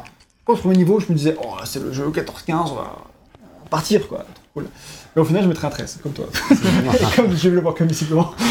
Parce que euh, à la fin, j'étais quand même beaucoup moins enthousiaste et j'étais content de le finir. Et euh, mais malgré la note, malgré la petite décision finale qui fait que bah, je le recommanderais pas plus que ça, mais à part pour ce que j'ai cité, côté design ou si t'aimes Indiana Jones et, euh, et que t'aimes bien l'archéologie dans le jeu vidéo, ouais là, faites-le pour ça. Il y a, il y a mille raisons de mille bonnes raisons de le faire. Si c'est juste pour euh, le plaisir de faire ton jeu et que tu joues pas à des jeux très souvent, peut-être pas quoi. Mais euh, ça reste un, un jeu intéressant, franchement. Et dans le gamme de toutes les adaptations que j'ai faites dans ma vie, elle est vraiment euh, très intéressante cette adaptation. Vraiment une bonne adaptation quoi. Pas parfaite, il y a Ça pas de choses à revoir, mais parce que c'est pas une adaptation de film aussi. C'est ça, Je c'est pense une qu'ils ont une plus grande liberté euh, créative. Quoi. Ouais. Ouais, ça, ça aide euh, grandement. Mais c'était, je suis quand même content d'avoir fait euh, dans ma carrière de joueur, on va dire. Mais euh, je- j'aurais bien voulu que ce soit un peu mieux. Voilà. Ok. Ça résume bien. Ça marche. Eh Bah, ben, voilà. Pour ce test, merci d'avoir suivi jusqu'au bout. On espère qu'il vous a plu. Dites-nous très vite dans les commentaires si vous avez joué à ce jeu à l'époque. Et si oui, bah, qu'est-ce que vous en avez Parce pensé qu'il a sa fanbase, hein, du coup, je Bah pense oui, que. c'est ça, je pense que. Ouais. Moi, j'ai vu des gens euh, sur internet dire euh, Ouais, j'aurais bien aimé qu'ils fassent un remake. Ouais, bah, j'ai vu pareil, euh, euh, Dans les commentaires de l'OST, euh, les gens ils étaient chauds de ouf. ouais. Après, les gens qui écoutent l'OST, c'est biaisé. Parce que c'est Non, mais moi, c'était pas dans l'OST, sûr. mais c'était pour, euh, c'était pour d'autres trucs, tu vois, des, des forums euh, Oui. random, etc. euh. Ouais, ouais, ouais. Donc, euh, en vrai, je pense qu'il y, a des- il y a des fans, effectivement. Bah, sachant que le jeu suivant qui est sorti, Indiana Jones, c'est un jeu Wii et PSP, et il y a moyen que ce soit le dernier meilleur jeu sorti tu vois, de Indiana Ouais, Jones. Donc, En attendant, Solid Matching Games, on espère qu'ils feront un bon truc. Quoi. Ouais. Euh, mais ouais, enfin c'est. Donc voilà, si vous avez euh, joué à ce jeu à l'époque, dites tout ce que vous avez pensé. Est-ce que c'était vous a donné envie d'y jouer malgré les reproches qu'on lui a adressés Et euh, voilà, tout simplement. Bah voilà, donc en tout cas, n'hésitez pas à nous suivre, à vous abonner à la chaîne YouTube, du coup, euh, à nous suivre sur les réseaux sociaux, donc sur Facebook, Twitter, euh, Instagram et euh, sur notre serveur Discord. Exactement. Et si jamais vous avez envie de nous financer sur Tipeee pour qu'on puisse euh, faire d'autres ré- rétrospectives, nous aider euh, sur le Acheter du financement, matériel, etc., euh, acheter du matériel, euh, euh, payer billets le de site train, internet, les billets venir train. tourner, ce qui est important aussi. C'est ça. Bah, bah, N'hésitez pas à mettre un petit denier si vous en avez bah, les moyens et la possibilité. on vous sera éternellement reconnaissant. De remercie toute façon. Et on envoie des cadeaux en plus si jamais ça vous intéresse. hein, euh, voilà. avec Bref, euh, avec du retard, mais bon, C'est ça. pas grave. On fait de notre mieux. Et euh, en tout cas, euh, n'hésitez pas aussi à aller euh, consulter nos tests euh, à la fois sur YouTube ou, et ou sur les plateformes de podcast. Vous pouvez tout à fait le faire. Mais en attendant, bah, on se laisse là-dessus. On se retrouve très très bientôt euh, pour d'autres vidéos. Et puis, bah, il reste plus qu'à vous dire au revoir, quoi. Salut, bonne Salut. soirée, bonne Ciao. journée, ciao